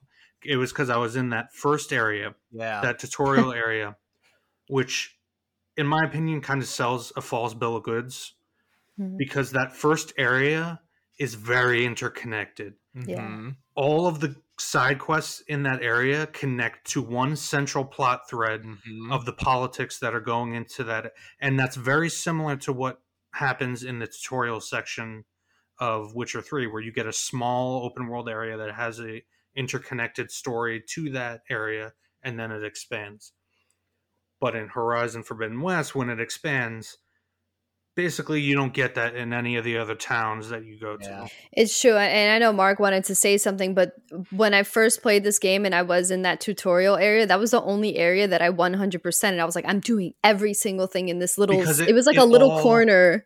It all builds up to you deposing that corrupt mayor. Like Exactly. all of the quests build into it. And I was like, this is great quest. and I thought it was going to continue yeah. that way and it didn't. You're right. Yeah. No, I, I I totally agree. And you know what? It even extends to the collectibles. There are signal towers that you can collect for one specific character, and they're only in that opening area. Mhm. They don't expand past that. And then once you get to the greater part of the map, the black boxes, the uh, relic ruins, the survey drones, they're all over the place. And it's Yeah. not like you have the that tight group of collectibles that's only in this area. It's just that first area, the Daunt, that has that very tight design. And then everything is just like, yep, fuck it. Just to- toss the Legos out all over the floor and see what lands where. Yeah. Um, I, I and agree. it's a really, really big floor that takes a long time to navigate. yeah. Um no, I, I I that opening area was very it was very uh deceptive because Yeah. I, I I I uh, the same thing with you guys. I loved how all those quests tied back to how much of a piece of shit Olvind was. Yeah. And once you finished all of them, you kicked him out. And every and Petra was like, "Hell yeah, let's go have some ale and fucking celebrate." like it felt Fuck like it felt like you were making progress that wasn't counted in an exp bar Yeah. or your inventory it was like you were affecting the world and Yeah. you were furthering a story that didn't necessarily tie into the big main story but it was characters that you cared about and so Yeah. yeah I, I totally agree, and I I, I it was which a is genuine very dis- witcher 3 yeah Yeah. and it was genuine disappointment once you go further west and that that the whole element is just gone Yeah. it's missing there's no like even plain song uh has like a lot of side quests and what it could could have really been set up for like something leading towards like a, a central plot it's really not yeah. and to to the game's credit, it does it, it does kind of culminate in in these in the side quest lines pertaining to your individual companions. You know, the side quest for for Zoe.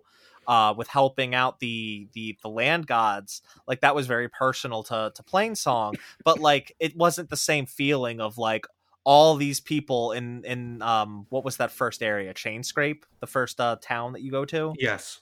Where uh, where Olvind was kind of ruling over them? Yes. Mhm. um like you do all these quests uh, all these side quests that like seem like they're separate but really they're all under one uh one core issue and that's the oppression of this of this guy Olvind Yeah. and once co- in completing them you you kick him out it, it it culminates in something and that was really satisfying i was paying attention to those side quests more than i paid attention to any side quest i did in zero dawn Same. Yeah. and that eventually just falls off and that's it's super disappointing yeah. i totally agree yeah um exploring the open world though like the, the climbing I, I really liked what they did with the fast travel where you you it's still limited to the to the backpacks Mhm. um but i really liked that any discovered campfire you could fast travel from and uh, uh to another one for free i Yes. really liked I that it was an improvement, but then once again, and I hate when you're playing a game like Elden Ring where you have save points Yes. all over the place and wherever the hell you are, as long as you're not in the middle of whatever, you can just fast travel there. It just made it seem like busy work. Like, oh, I gotta get to this campsite and my freaking mount is dead because Yeah. Uh, there was like ten thousand freaking behemoths over here, and like I gotta go find another mount. it is kind of a needless a needless restriction it's like well if you're going to improve on it this much why not just do away with the with the restriction at all you know Like, yeah and if you're nowhere near really a a save point. point it's like man i gotta go find these specific animals i hope they're in this biome because i need some meat i need some bones i need Yeah. some fox teeth or squirrel teeth or whatever the fuck it is Yeah. And Um, thank God, though, in collecting all those things, there was a stash and I didn't have to worry about managing my inventory as much. God. But it still didn't get rid of the issue of weapon management where I still felt like I was changing weapons just to change the element. so to yeah And it was much Steve- better, but it it was was it was like it, and later in the game you do get weapons that have more elements attached to them but it's by that by that point the game's over, so I can't really enjoy Yeah, it. Again, Yeah. it's like like I was saying, two steps forward, but a step still. There's so much that there are things that they changed for the better in this game. There are improvements for sure, quality of life all over. At the same time, there are things that didn't change, like just the vast amount of shit that is just not necessary. So yeah, I wanna, I wanna, I d- d- want to get to weapon, like the weapons and stuff next. But the last thing I just want to bring up is with exploring. Did you guys like the improved, like, uh, uh, e- like exploration options? The new, the like the the, the new mechanics that they introduced, the Pullcaster, the Shieldwing, uh, just the the fact that you can climb more things. Yeah, for sure. And it definitely helped that you can add it. I added this accessibility option to like highlight areas that you could Mhm. actually climb because it's still not like Breath of the Wild where you can literally climb anything. Yeah. There's still like specific places that you have to climb. But I thought that the the Pullcaster made me feel like it reminded me of the grappling hook from like Batman or something. That was really cool. Yeah. And there was some cool like parkour Yep. sequences with that. Mhm. Um, like jumping off and then pulling off when you're like midair. That was really cool and well, then yeah, a the paraglide, like th- th- it was a beautiful world. Why wouldn't I want to paraglide from the top of a mountain instead Yeah. of having to like walk down and potentially dying? I mean, I would argue this game had more interesting exploratory puzzles, like in, in terms of like tra- uh, like traversal puzzles and stuff, than a lot of Uncharted games do. I will say one note that Yeah. pissed me off was jumping. Um, a be- because of the nature of the movement and the different devices, um, they obviously couldn't do this. Um, but all right, so my first issue was that I, I would repeatedly accidentally use the grappling hook because it's like double tap X or whatever. Yeah. Um, so I would like repeatedly, and also there are situations where like you'll get caught and there will be multiple points, and you can't really choose which one. So it's like you'll go back and forth multiple times trying to grapple the one thing, but it's like grappling you back. It, it's really Mhm. weird, and then it it's really hard in a lot of those navigational puzzles you're talking about to judge when and how, when to make the jump and how far you'll move to the point it's just like Yeah. I'm I'm saying in my head like fucking Nintendo figured this out in the fucking 90s Link Link automatically jumps off the platform and goes as far as he needs to I, like I understand why you can't do that here because it's a much more complex system but Yeah. like it, it's just like it can it can get a little frustrating but no, there were still, I felt like sorry. Go ahead. no, no, go ahead, Delilah. I was just gonna say, I felt like I was constantly over jumping, like all of the platforming. I I would always over jump, and it, other open world games have done it. So we can't even say it's a 2D versus like open world thing because like Assassin's Creed, I feel like navigates better than that. Granted, it's like a parkour game at its core for the most part, but still, like if if it, should have adopted that because the over jumping was like it blew my mind. And also, um, they introduced this feature where you can like use the grapple and like jump even higher and like kind of like rope Yeah. yourself up by like Yes. tapping it again. And they use that like twice in the game. So I like had trouble figuring it out at first. And when I finally figured it out, they just never used it again. And I oh, was I like, used it. I used it regularly. really? Yeah, because it because it got you up higher, faster, and I would. yeah. There were lots of times where I would do that and then Shieldwing to just go further too. Right. Um, yeah. I, But- I used that pretty often. but Mark how you you got to climb and get your little shrubs for your dyes for your armor I dyed my armor once for the trophy. me too me too Yeah. yeah, Like that that was it. The the one thing I did like is I, I did get a face paint. I got I used like the Nora Seeker face paint or whatever. I thought Mhm. I thought the face paints were infinitely cooler than dyeing my armor because you're changing your armor pretty regularly. You're never really changing your face. Yeah. Right. So there's a little more permanence there. Yeah. Okay, uh let's talk about yeah, let's talk about the weapons and the armor systems. Uh, and namely there were a lot of weapons in this fucking game and I didn't use half of them. Right. yeah yeah like they they I they had somehow all bows all bows the entire Oh game. really? See, I like I tried to stick to like I would use two different bows, uh, like hunter bows. One that was like normal, and one that had elemental stuff. One that was a sharp shot bow, and then I would mix it up with the other three. Um, but like, God, yeah, like you still have to go into menus to switch shit out. So I didn't really switch shit out often. That's the thing with the elementals is that's why I had all bows always on my hot bars because I Yeah. needed a bow for every fucking elemental.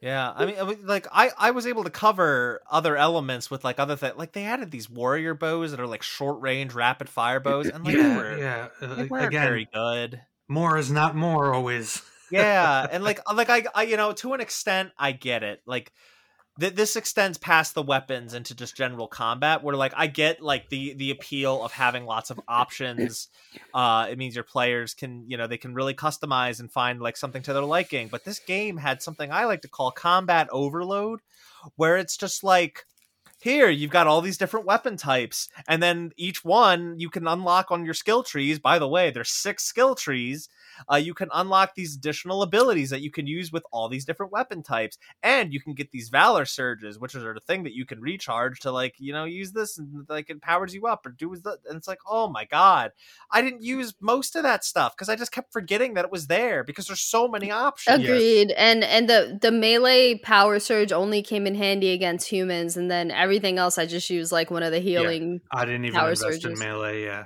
my and and See- and that's.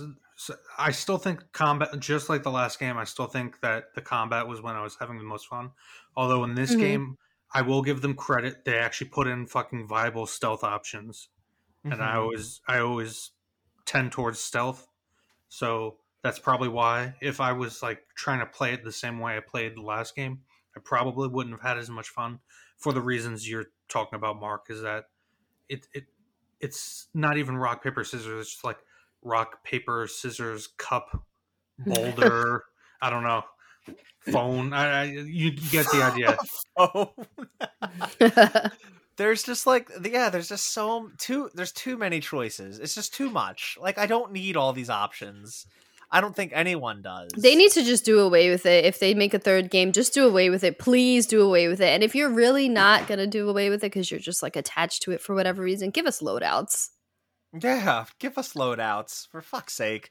I didn't i didn't change the thing i changed up the least was probably my armor because like they all had a clear detriment to them and like some things you wouldn't unlock unless you upgraded your, your stuff and you need to order to upgrade everything and i i loved the fact that it has an upgrade system.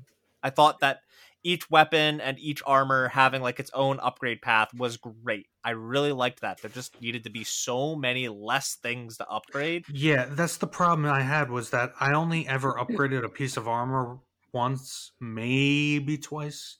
I only I never got anything fully upgraded just because in order to actually do the upgrades, you have to fucking go to every corner of the map for one weapon to get the required components. Mm-hmm. And to get those components, it's not like an RNG drop. You have to spec- which is has its pros and cons. You have to specifically destroy see the enemy in a specific way, which is I like th- that in concept. However, it, it, the way because enemy movement can be so erratic, it's extremely frustrating when you finally track one of these enemies down. yeah you set it up and it something gets fucked up, like a shot gets fucked up, and, or maybe you accidentally kill it before the piece gets knocked off. It's just see overall in spite of the things you're describing i loved that because it made it made taking different approaches to fight these enemies so much more meaningful. Mhm. you know normally you w- i would just you know g- grab out a blast sling and blow it up but like no i had to like very carefully you know scan the enemies highlight the parts take careful shots so i could break off that piece because i'm going to need it for an upgrade uh, I really liked that. It made it made playing that way, which is how they want you to play the game, kinda, just feel so much more important. I think Um, I really love that in concept, but I wound up not doing any of those like qu- upgrade quests because I felt like I could have I got by the game without it. And if it would have been like one big quest chain like for one weapon or one outfit where you're like you're getting all these components and you're just like adding it to your outfit for like a different elemental ability or whatever the case i felt like I, it would have felt more meaningful in the way that you're saying like yeah let's go knock this component off this enemy Well, see, I think it would have been. See, I, I agree, and I, I, I kind of get that. I think what they should have done, obviously, is honed in like how many weapons there are, and like get rid of the rarity. At least in that like this weapon is an uncommon weapon this weapon is a rare weapon instead like make it you upgrade your bow as it's green to a certain point and then there's a special thing you do to modify it to make it blue and then you got to upgrade that to then modify that to purple Yeah. and then so on and so forth give me one weapon that i upgrade throughout the entire game so that progression feels much more personal Simplify, yeah. Mm-hmm. Simple, yeah. Simplify it and make it make it so that there's not as much bl- inventory bloat.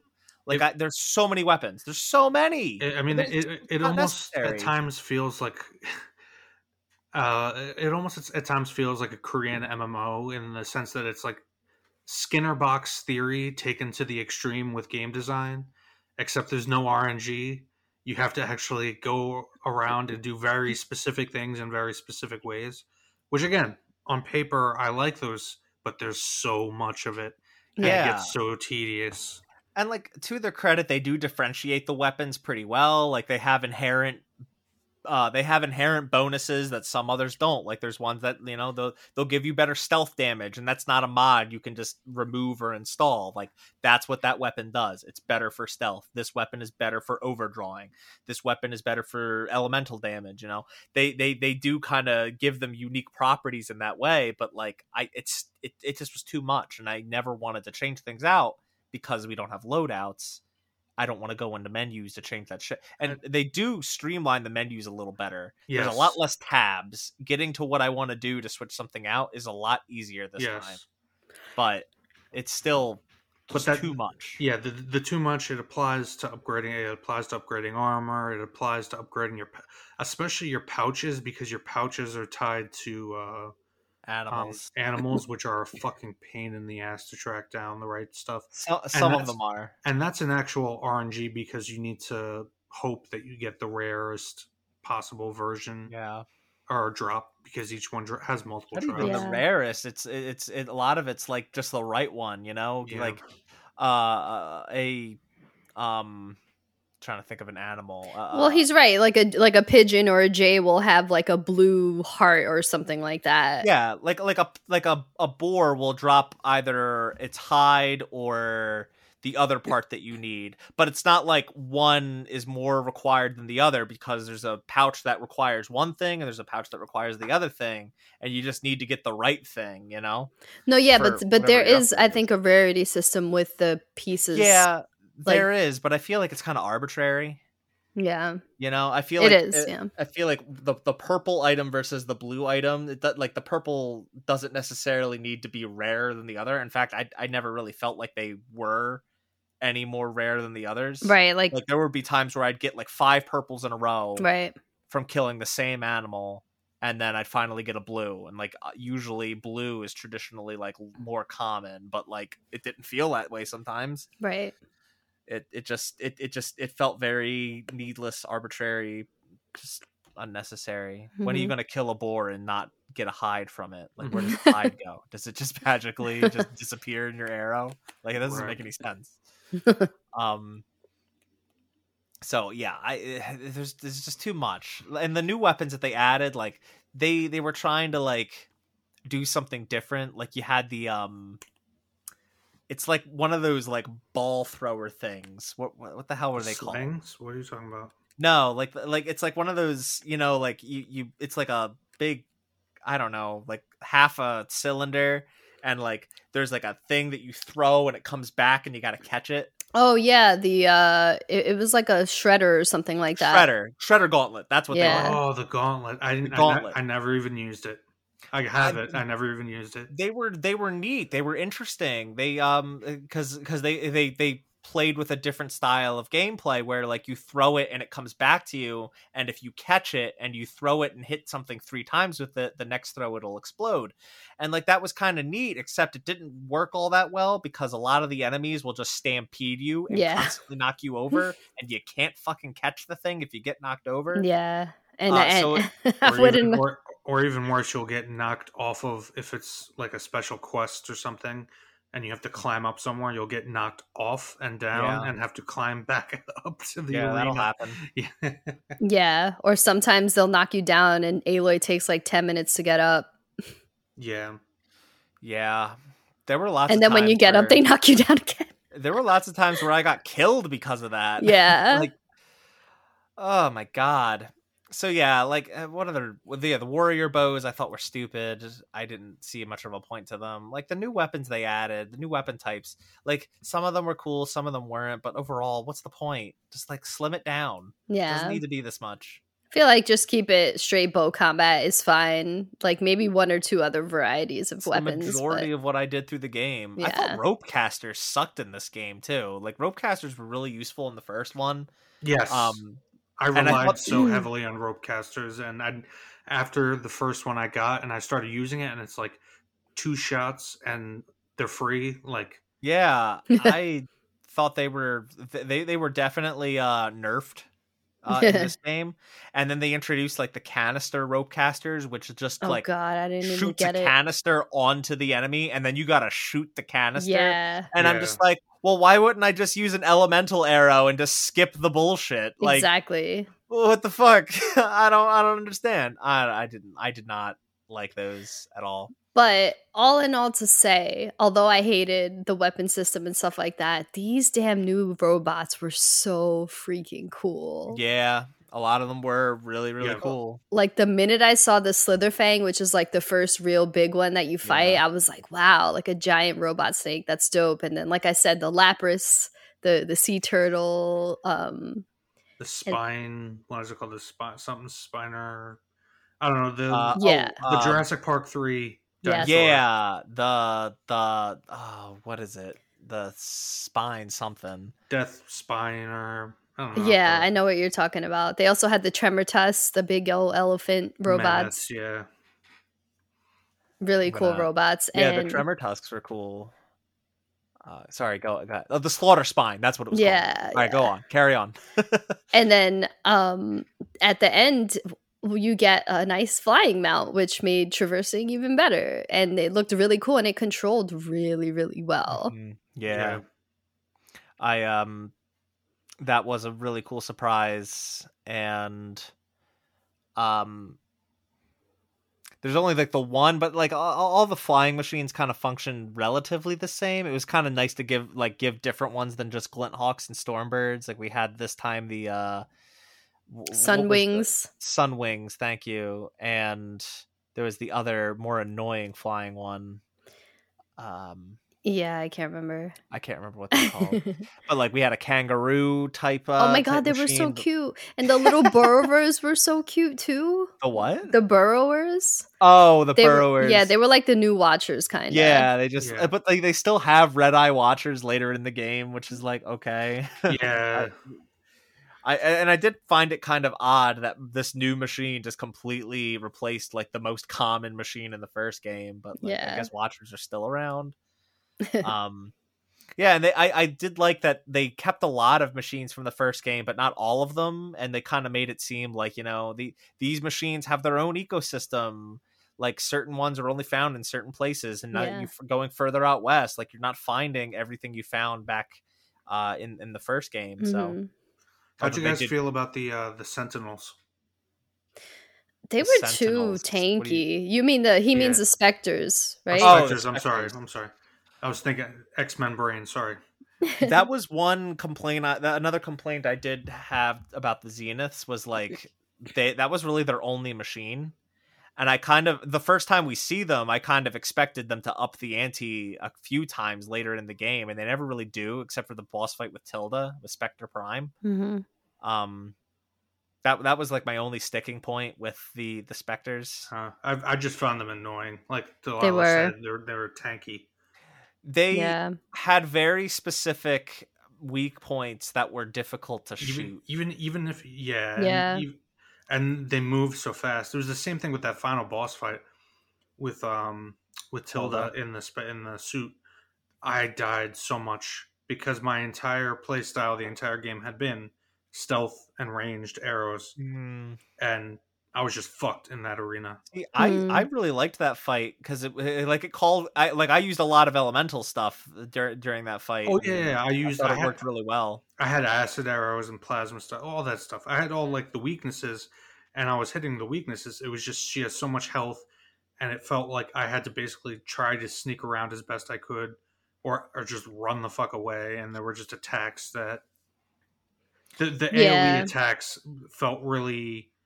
Especially, sorry, sorry to mention, but especially now playing like Elden Ring, where you have clear tells and whatnot, and clear ways to Yeah. avoid iframes, like being caught in those AOE attacks and feeling like you couldn't escape. Just it was it just felt unsatisfying. Yeah, that that, that was a problem throughout the whole game.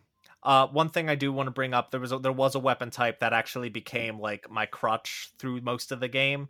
Um, the dra- the the spike throwers. That's OP, yeah. I y- used that with the propelled spike ability Oh, to get out of so many situations. It was, it is very o- overpowered. They did a lot of damage. Yeah. yeah, and it was fucking fantastic.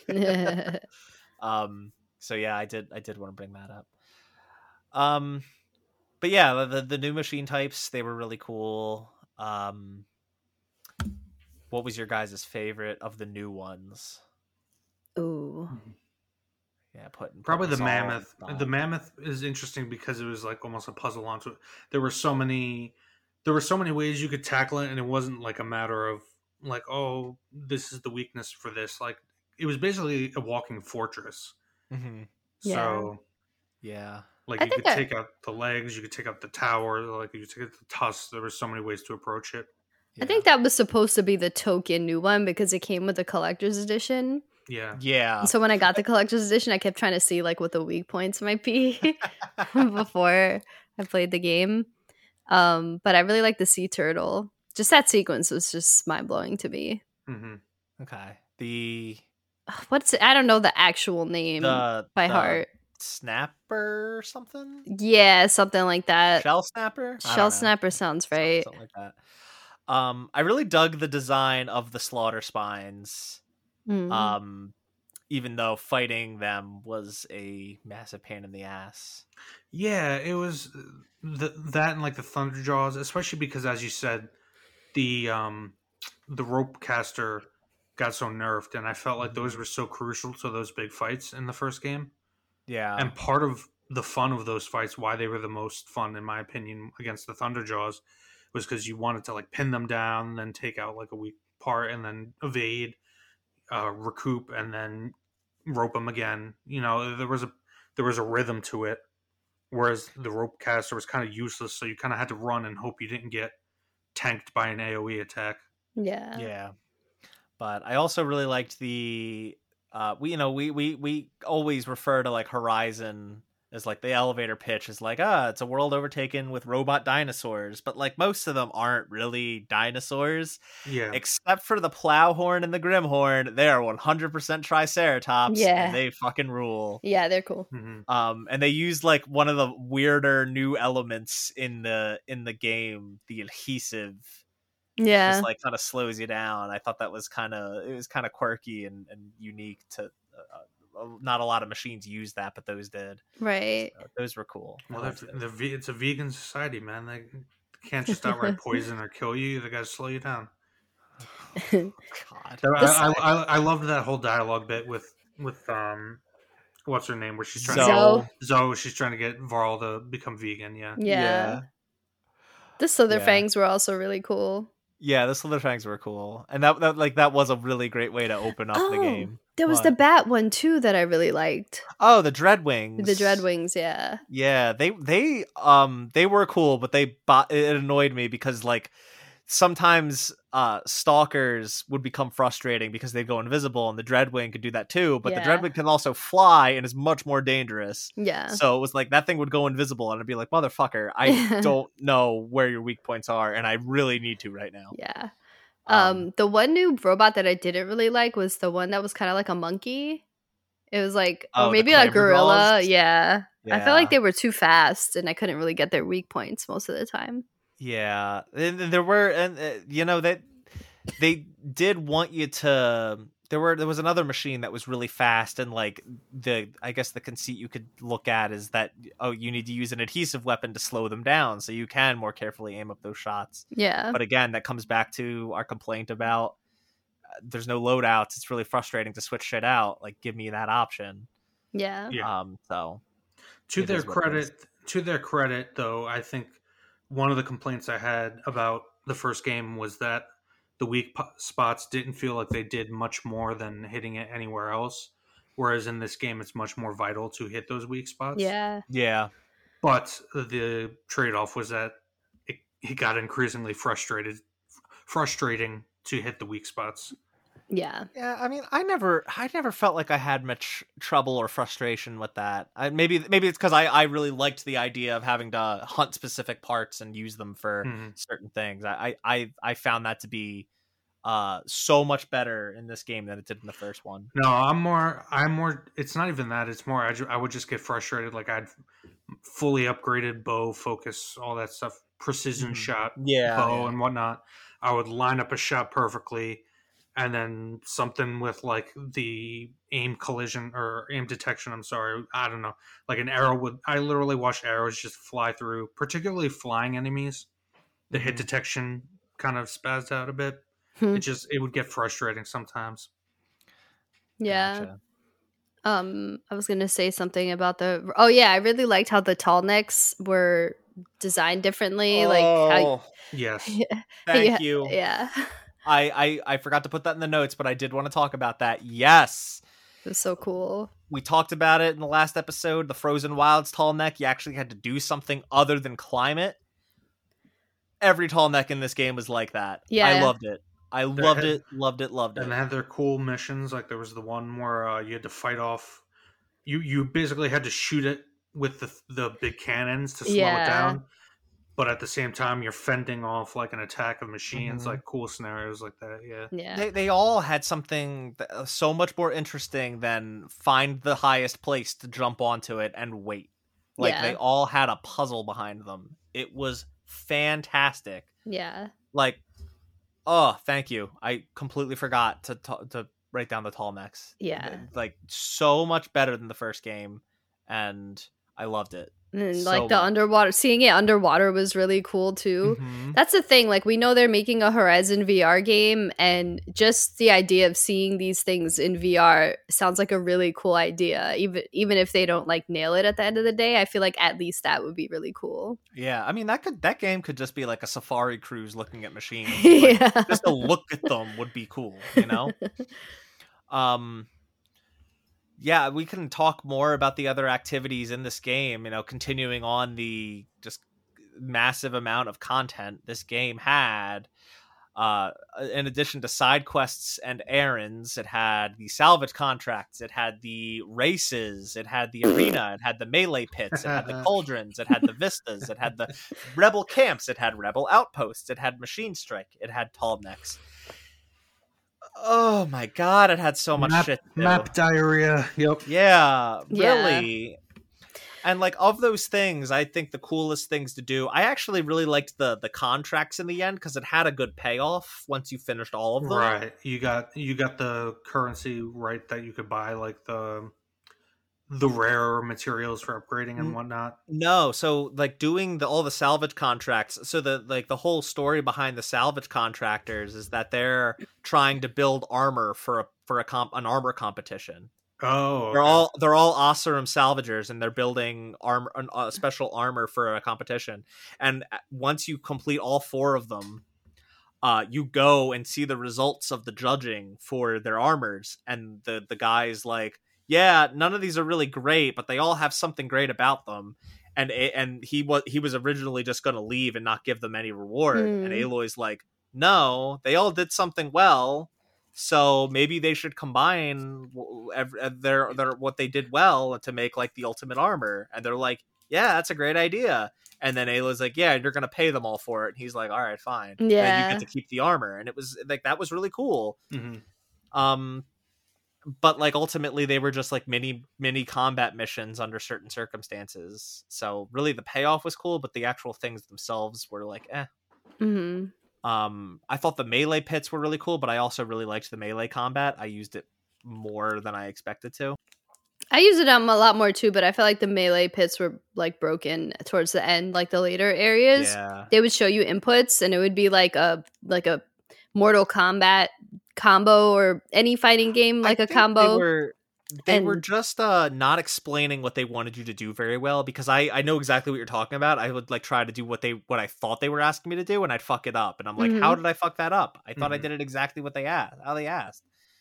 Yeah. And they, they they just weren't explaining them very well. yeah. Um, but I did like them because it taught me how, to, how the intricacies of the melee. Uh, I thought cauldrons were a hugely improved uh, uh, thing in this game because they weren't they didn't feel um as sim as same as or as similar to one another as like the first game did a lot of the cauldrons in the first game just kind of felt like the same you'd go into a cauldron and Yeah. do some jumping puzzles, do some combat, and then get to the core and then end it. There was one that dared to be different, and that was probably the best one. All these had like some unique thing about them.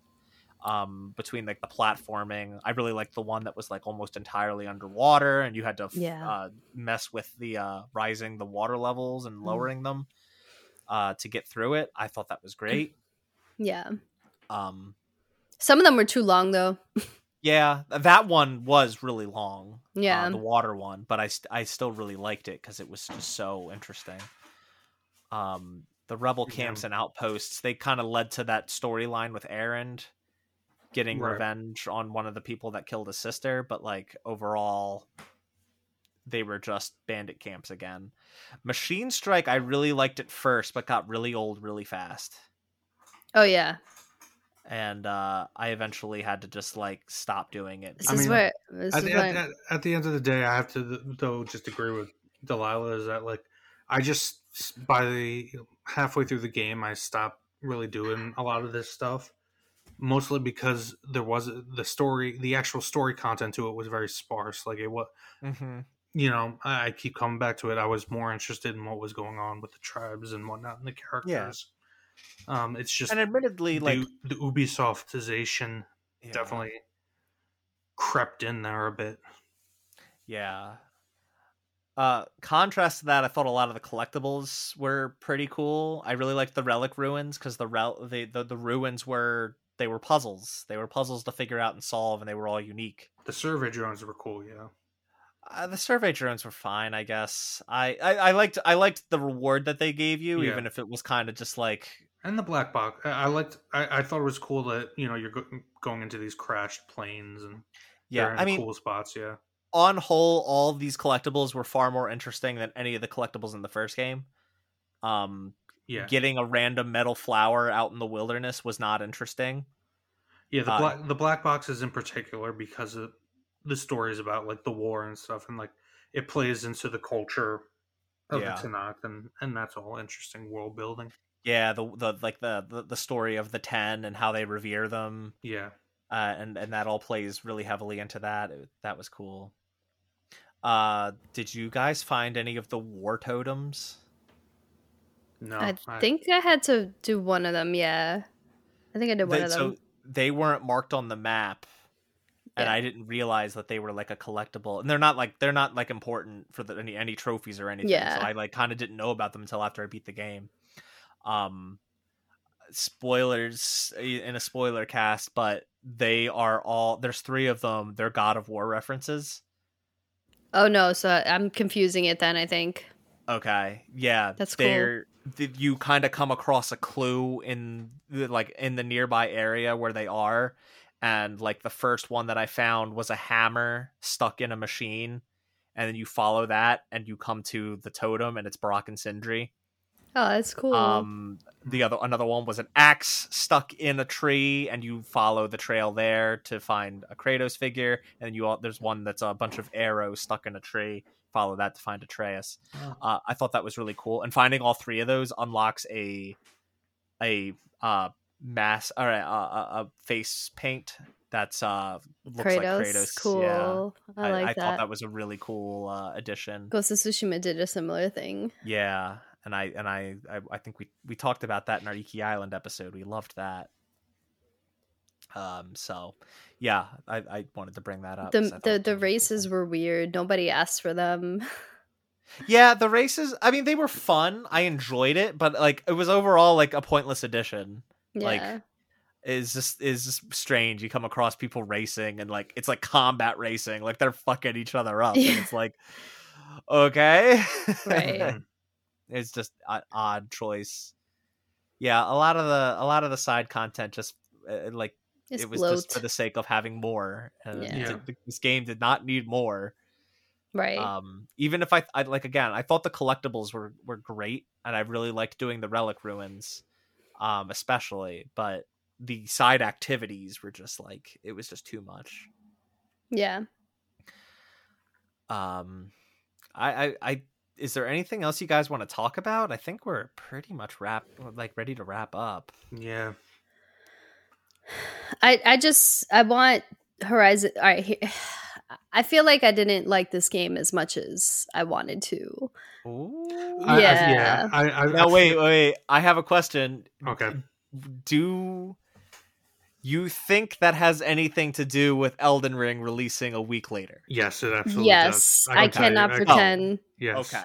But So I think I think even without that though, um, because all right, so when Horizon Zero Dawn came out, it was my favorite game that Yeah. year, and then when I replayed, it, I was like, oh, um, why was it my favorite?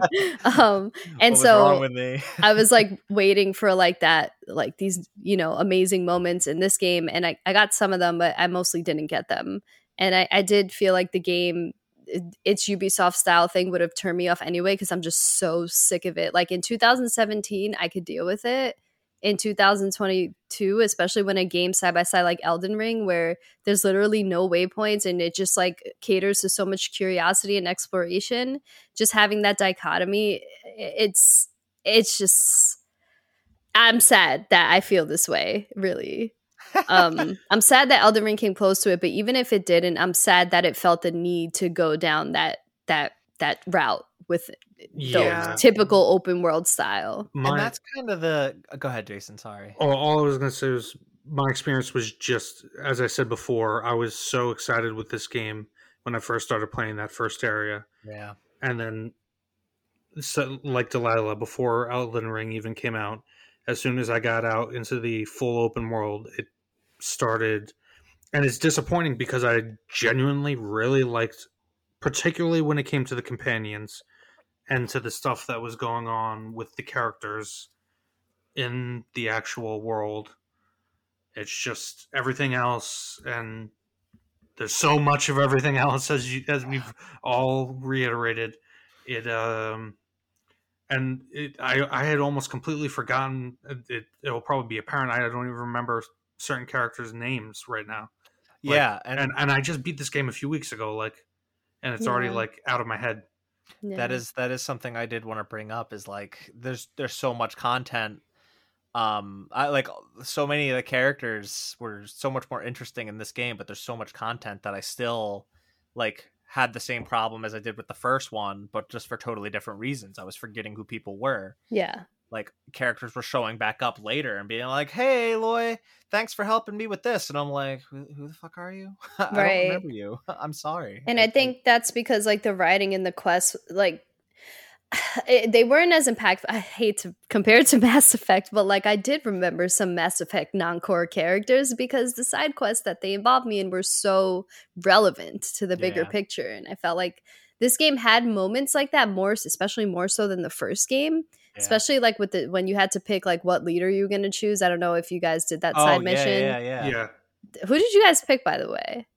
Ah, the lady, whatever. her I, I chose was. her too.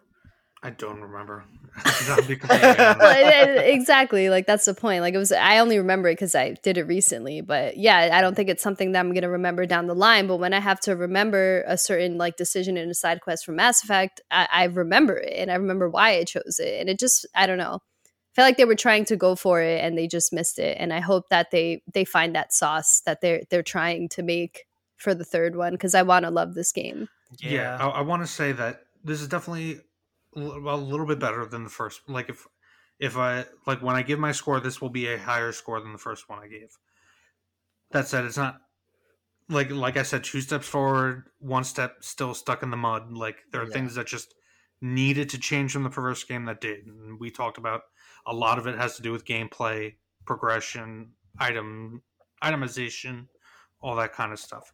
I think where they really nailed it, they definitely improved story questing. Um, there's still room to improve. I mean, They definitely put- improved writing dialogue, characters, all that. let's put it this way i like i cared about the plot of this game within hours whereas i never cared much about the plot of horizon zero dawn Yeah, Yeah. it's fair Like, enough.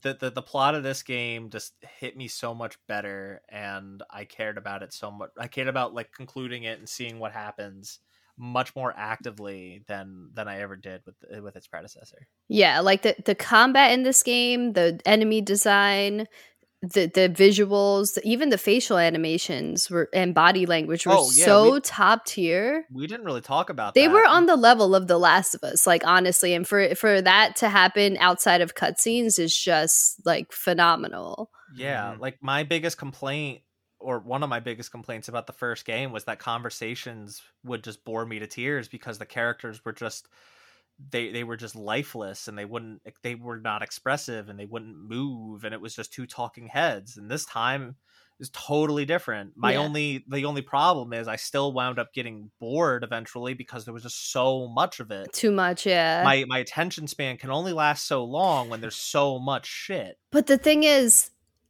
Mass Effect has ten times more dialogue than this game, and it Yeah, it's engaging. You know, because you have agency over what's going on in those conversations. That's- a lot of times it's your and a lot of and- a lot of times in Mass Effect 2 I would tune out uh, if I'm being honest at least with the first one we'll see how it is with, with Right, 2 right. and 3 but like I would tune out a lot yeah, no, Mass Effect too. I mean, anyway, I don't want to keep comparing, but the point Yeah. I'm trying to make is Yeah. that there's like a lot of good here, and it's being Mm-hmm. dragged down by the excessive RPG Quantity. mechanics. It's being dragged down by the repetitive, kind of boring dialogue for the most part, not all of it. Um, and even the story is being dragged down in a way by its own like subplots and like really not knowing where to go with it. So it, there's so much good there, but I feel like the bad is kind of outweighing the good a little bit, and I don't like Mhm. that. yeah I I, uh, I I said it before I'll say it again this game really really wants to be an RPG and it's just it just doesn't get what that means and right. this game definitely this one comes a lot closer than the first one Oh yeah, mechanically speaking, it comes a lot closer to being an RPG. But I still don't feel it's an RPG because I still feel if you strip out a lot of the RPG mechanics It's a that better throw game. in, it's a it's yeah, it's a better game. It's a, it's still a functional game. Those things aren't necessary. They're just added in to make the game more gamey, and it just isn't needed yeah. because you can have a much tighter, much cleaner experience without a lot of that crap. Yeah. Um. So yeah, And I'll just I, say uh, off the bat, like I was sure that Horizon Forbidden West was going to be at least my top two favorite games of all time. I mean, of 2022. Yeah, I was gonna be like, of all time. All time. No, no, definitely damn. not. Um, and thus far, it's like of the three games that I played this year that I really liked, it's my least favorite. Yeah. And, like I like Sifu more. I like To Elden Ring fair, more. I don't know that any of us like expected to like Sifu as much as we did. No, that's true. It's yeah, that game is pretty bomb. um, but okay, are we good for the final question? yeah. And we've kind of already talked about it. You could just sum up in a couple words, but there's inevitably going to be a sequel to this game. What are you looking forward to the most from that game? Taking out all the bullshit. yeah, yeah. And I think we've said enough. yeah, really for me it's just scale down. And I know that's not going to happen unfortunately. Like that's not how these things work. They don't typically scale down. They only just go up from where they're at. Uh, but I really hope that they will. I really wish that they would.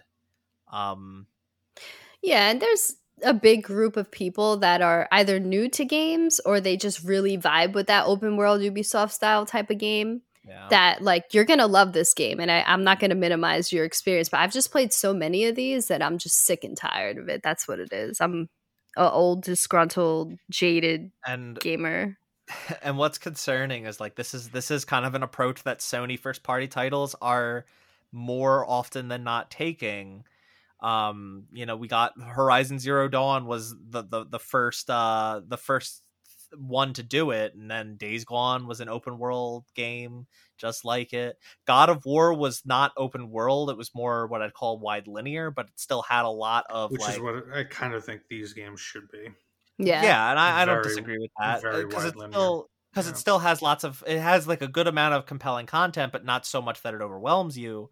And there's still plenty of secrets and things to find in each area that you visit. Um, but uh, th- th- that being said, like we also got like Ghost of Tsushima, another open world game with lots of icons on the map, things to do, and it's just like I and even The Last of Us Part 2 had an open area section, although that game was still what I'd still call that a very linear uh story based, chapter based game. Um Yeah. that doesn't fall into a lot of these even though it had much more open areas to explore and one that was like very open worldy um it, it, still is a very uh narrow game which good Uh, Yeah. more of those please Seriously. i don't want to spend 80 hours on every fucking game that i play yeah. i uh i really really don't I just want to miss the formula, you know. I want to miss the open world formula. I don't know at this point when that how that's even possible because so many games are doing it. But yeah where's like, I think our 10 years from world now, maybe. yeah, exactly. uh jason did you have any anything or do you just agree with us No, I'm trying to think of what score to give it. Oh, okay. I'm- we can I'm just jump into the genuinely claws conflicted. Nikki rating. I'm genuinely think- conflicted. I think you gave Zero Dawn a Six. seven. No, I gave it a six point five. Did you give it a six point five? I think. I thought it can't was a remember. seven. I thought, I thought maybe he said seven. It was like, nah, fuck it, six point five. No, I think I think it landed on a seven, but I could be wrong. Shit. I think because I've been thinking this whole time it was six point five. All right, I'm assuming that I gave the last one a six point five. In which case, I would give this one six point nine. Six point nine. What? Uh, I don't know. Uh, health brush, salves, berries, whatever the fuck it is in this game. So if you actually did give Horizon Zero Dawn a seven, what would this be? A seven point four then? Yeah, Okay, there we go. It's either a six point nine or a seven point four. A point a, a point four increase from whatever Jason's score of Zero Dawn was. Let's call it that. Sound good? yeah, for all the for all the people who need a score, that's your score right there. right. I think the person that needs a score most is you, but that's neither here nor. I, I don't know because like uh, my score, if you looked over all the episodes, like it makes no sense. All right. Uh let's wrap this bad boy up, I say. Yep. All right. Uh Delilah, what you doing? What you working on? I've been streaming Elden Ring and also doing a full playthrough of it on YouTube where I edit out all the chat and stuff. That's Assassina underscore San. And I, I'm obsessed with that game and I have to play Final Fantasy tomorrow, so I'm hoping that it grabs me. uh yeah, uh, me too, for reasons we'll get into Oh shoot. momentarily. Yeah, I usually Uh, keep that vague. My bad. Uh Jason, what are you working on? Anything? Uh, I try to play Elden Ring. Been working a lot, but whenever I'm working, thinking uh, Elden Ring, and um, I don't know how Delilah must be really fucking good at those games because she's like, she was like half my She- level, and She does play a lot of them. yeah, I guess I'm okay. And, uh, yeah. We probably won't get around to talking about that game on, on here because that's a that's a big ass game. Yeah, But- maybe maybe someday we'll see. It's it's a it's a big commitment. Someday, I suppose. Yeah. um, I write a weekly newsletter for From Gamers Magazine. Uh, you can subscribe to that at fromgamers.net slash newsletter. I'll put a link in the description. Um, having fun with that. So yeah, go check that out. And yeah, Jason, what's the next game? We're uh We're killing some chaos. Get some chaos. I would have killed strangers. chaos. Stranger of Paradise, Final Fantasy Origin. Yeah. I'm excited. Real, I'm excited. the real um Watch, I'm gonna I'm gonna love it for some reason, some ironic know, reason. Like all so like today the, the review embargo went up and a lot of people's reviews came out and like it it really is all over the place like there are eights and nines and there's also like ones and twos Really? and it's just like yeah because but it's like people that are just like this game is too ridiculous and it's like So It's Final like, Fantasy. It's Final Fantasy. and I I would argue that like people are reviewing this as a Souls as a Souls like game, and I feel like it's it's not like by default a Yeah, like. It'll it'll it'll be interesting because Final Fantasy, Mark. It's it's you and I. It's our it's our favorite series. yeah. So our emotions get high when it comes to any Final Fantasy game. Remember, we, we said Final Fantasy 15 was our game of the year that year. Do we? yeah, do and we in hindsight, true- I'm like, yeah. Do we still uh, hold true to that in hindsight? Yeah, exactly. I mean, I can't even tell you another 2016 game that came out that I played that I liked more than that. So yeah, maybe in hindsight, yeah, that's still my, my game of the year that year. But like you know, I, I that that game is very flawed. But and I'm sure this game will be too. But it looks fun, and that's all I care about.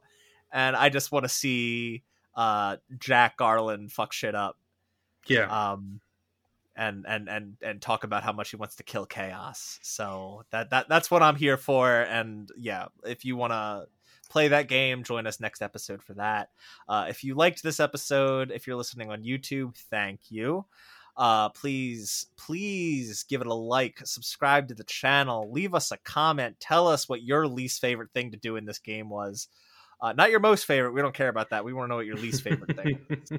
Just let us know in the comments. I feel I Um, feel bad because like, and it's very telling. We were so into the characters and talking about them, and then we just got to the game. Yeah, like I know, I, I- like this was a good game, and I do think it's like so much better than the first one in ev- nearly every way, Yeah. except the scope just did not need to increase as much as it did. Yeah. But anyway, yeah, like if you like this episode, yeah, let, let us know. Uh, if you if you listened on Apple Podcasts, thank you. Rate and review the show, five stars preferred. Let us know what you liked. Let us know what you didn't like. Please, please rate and review the show. I would appreciate it so much. And if you listen everywhere else and you can't rate, review, like, or subscribe or whatever the hell, still thank you for listening. I appreciate it so much. We appreciate it so much. And uh, share the show with whoever you can, and join us next month for Stranger Paradise Final Fantasy Origin.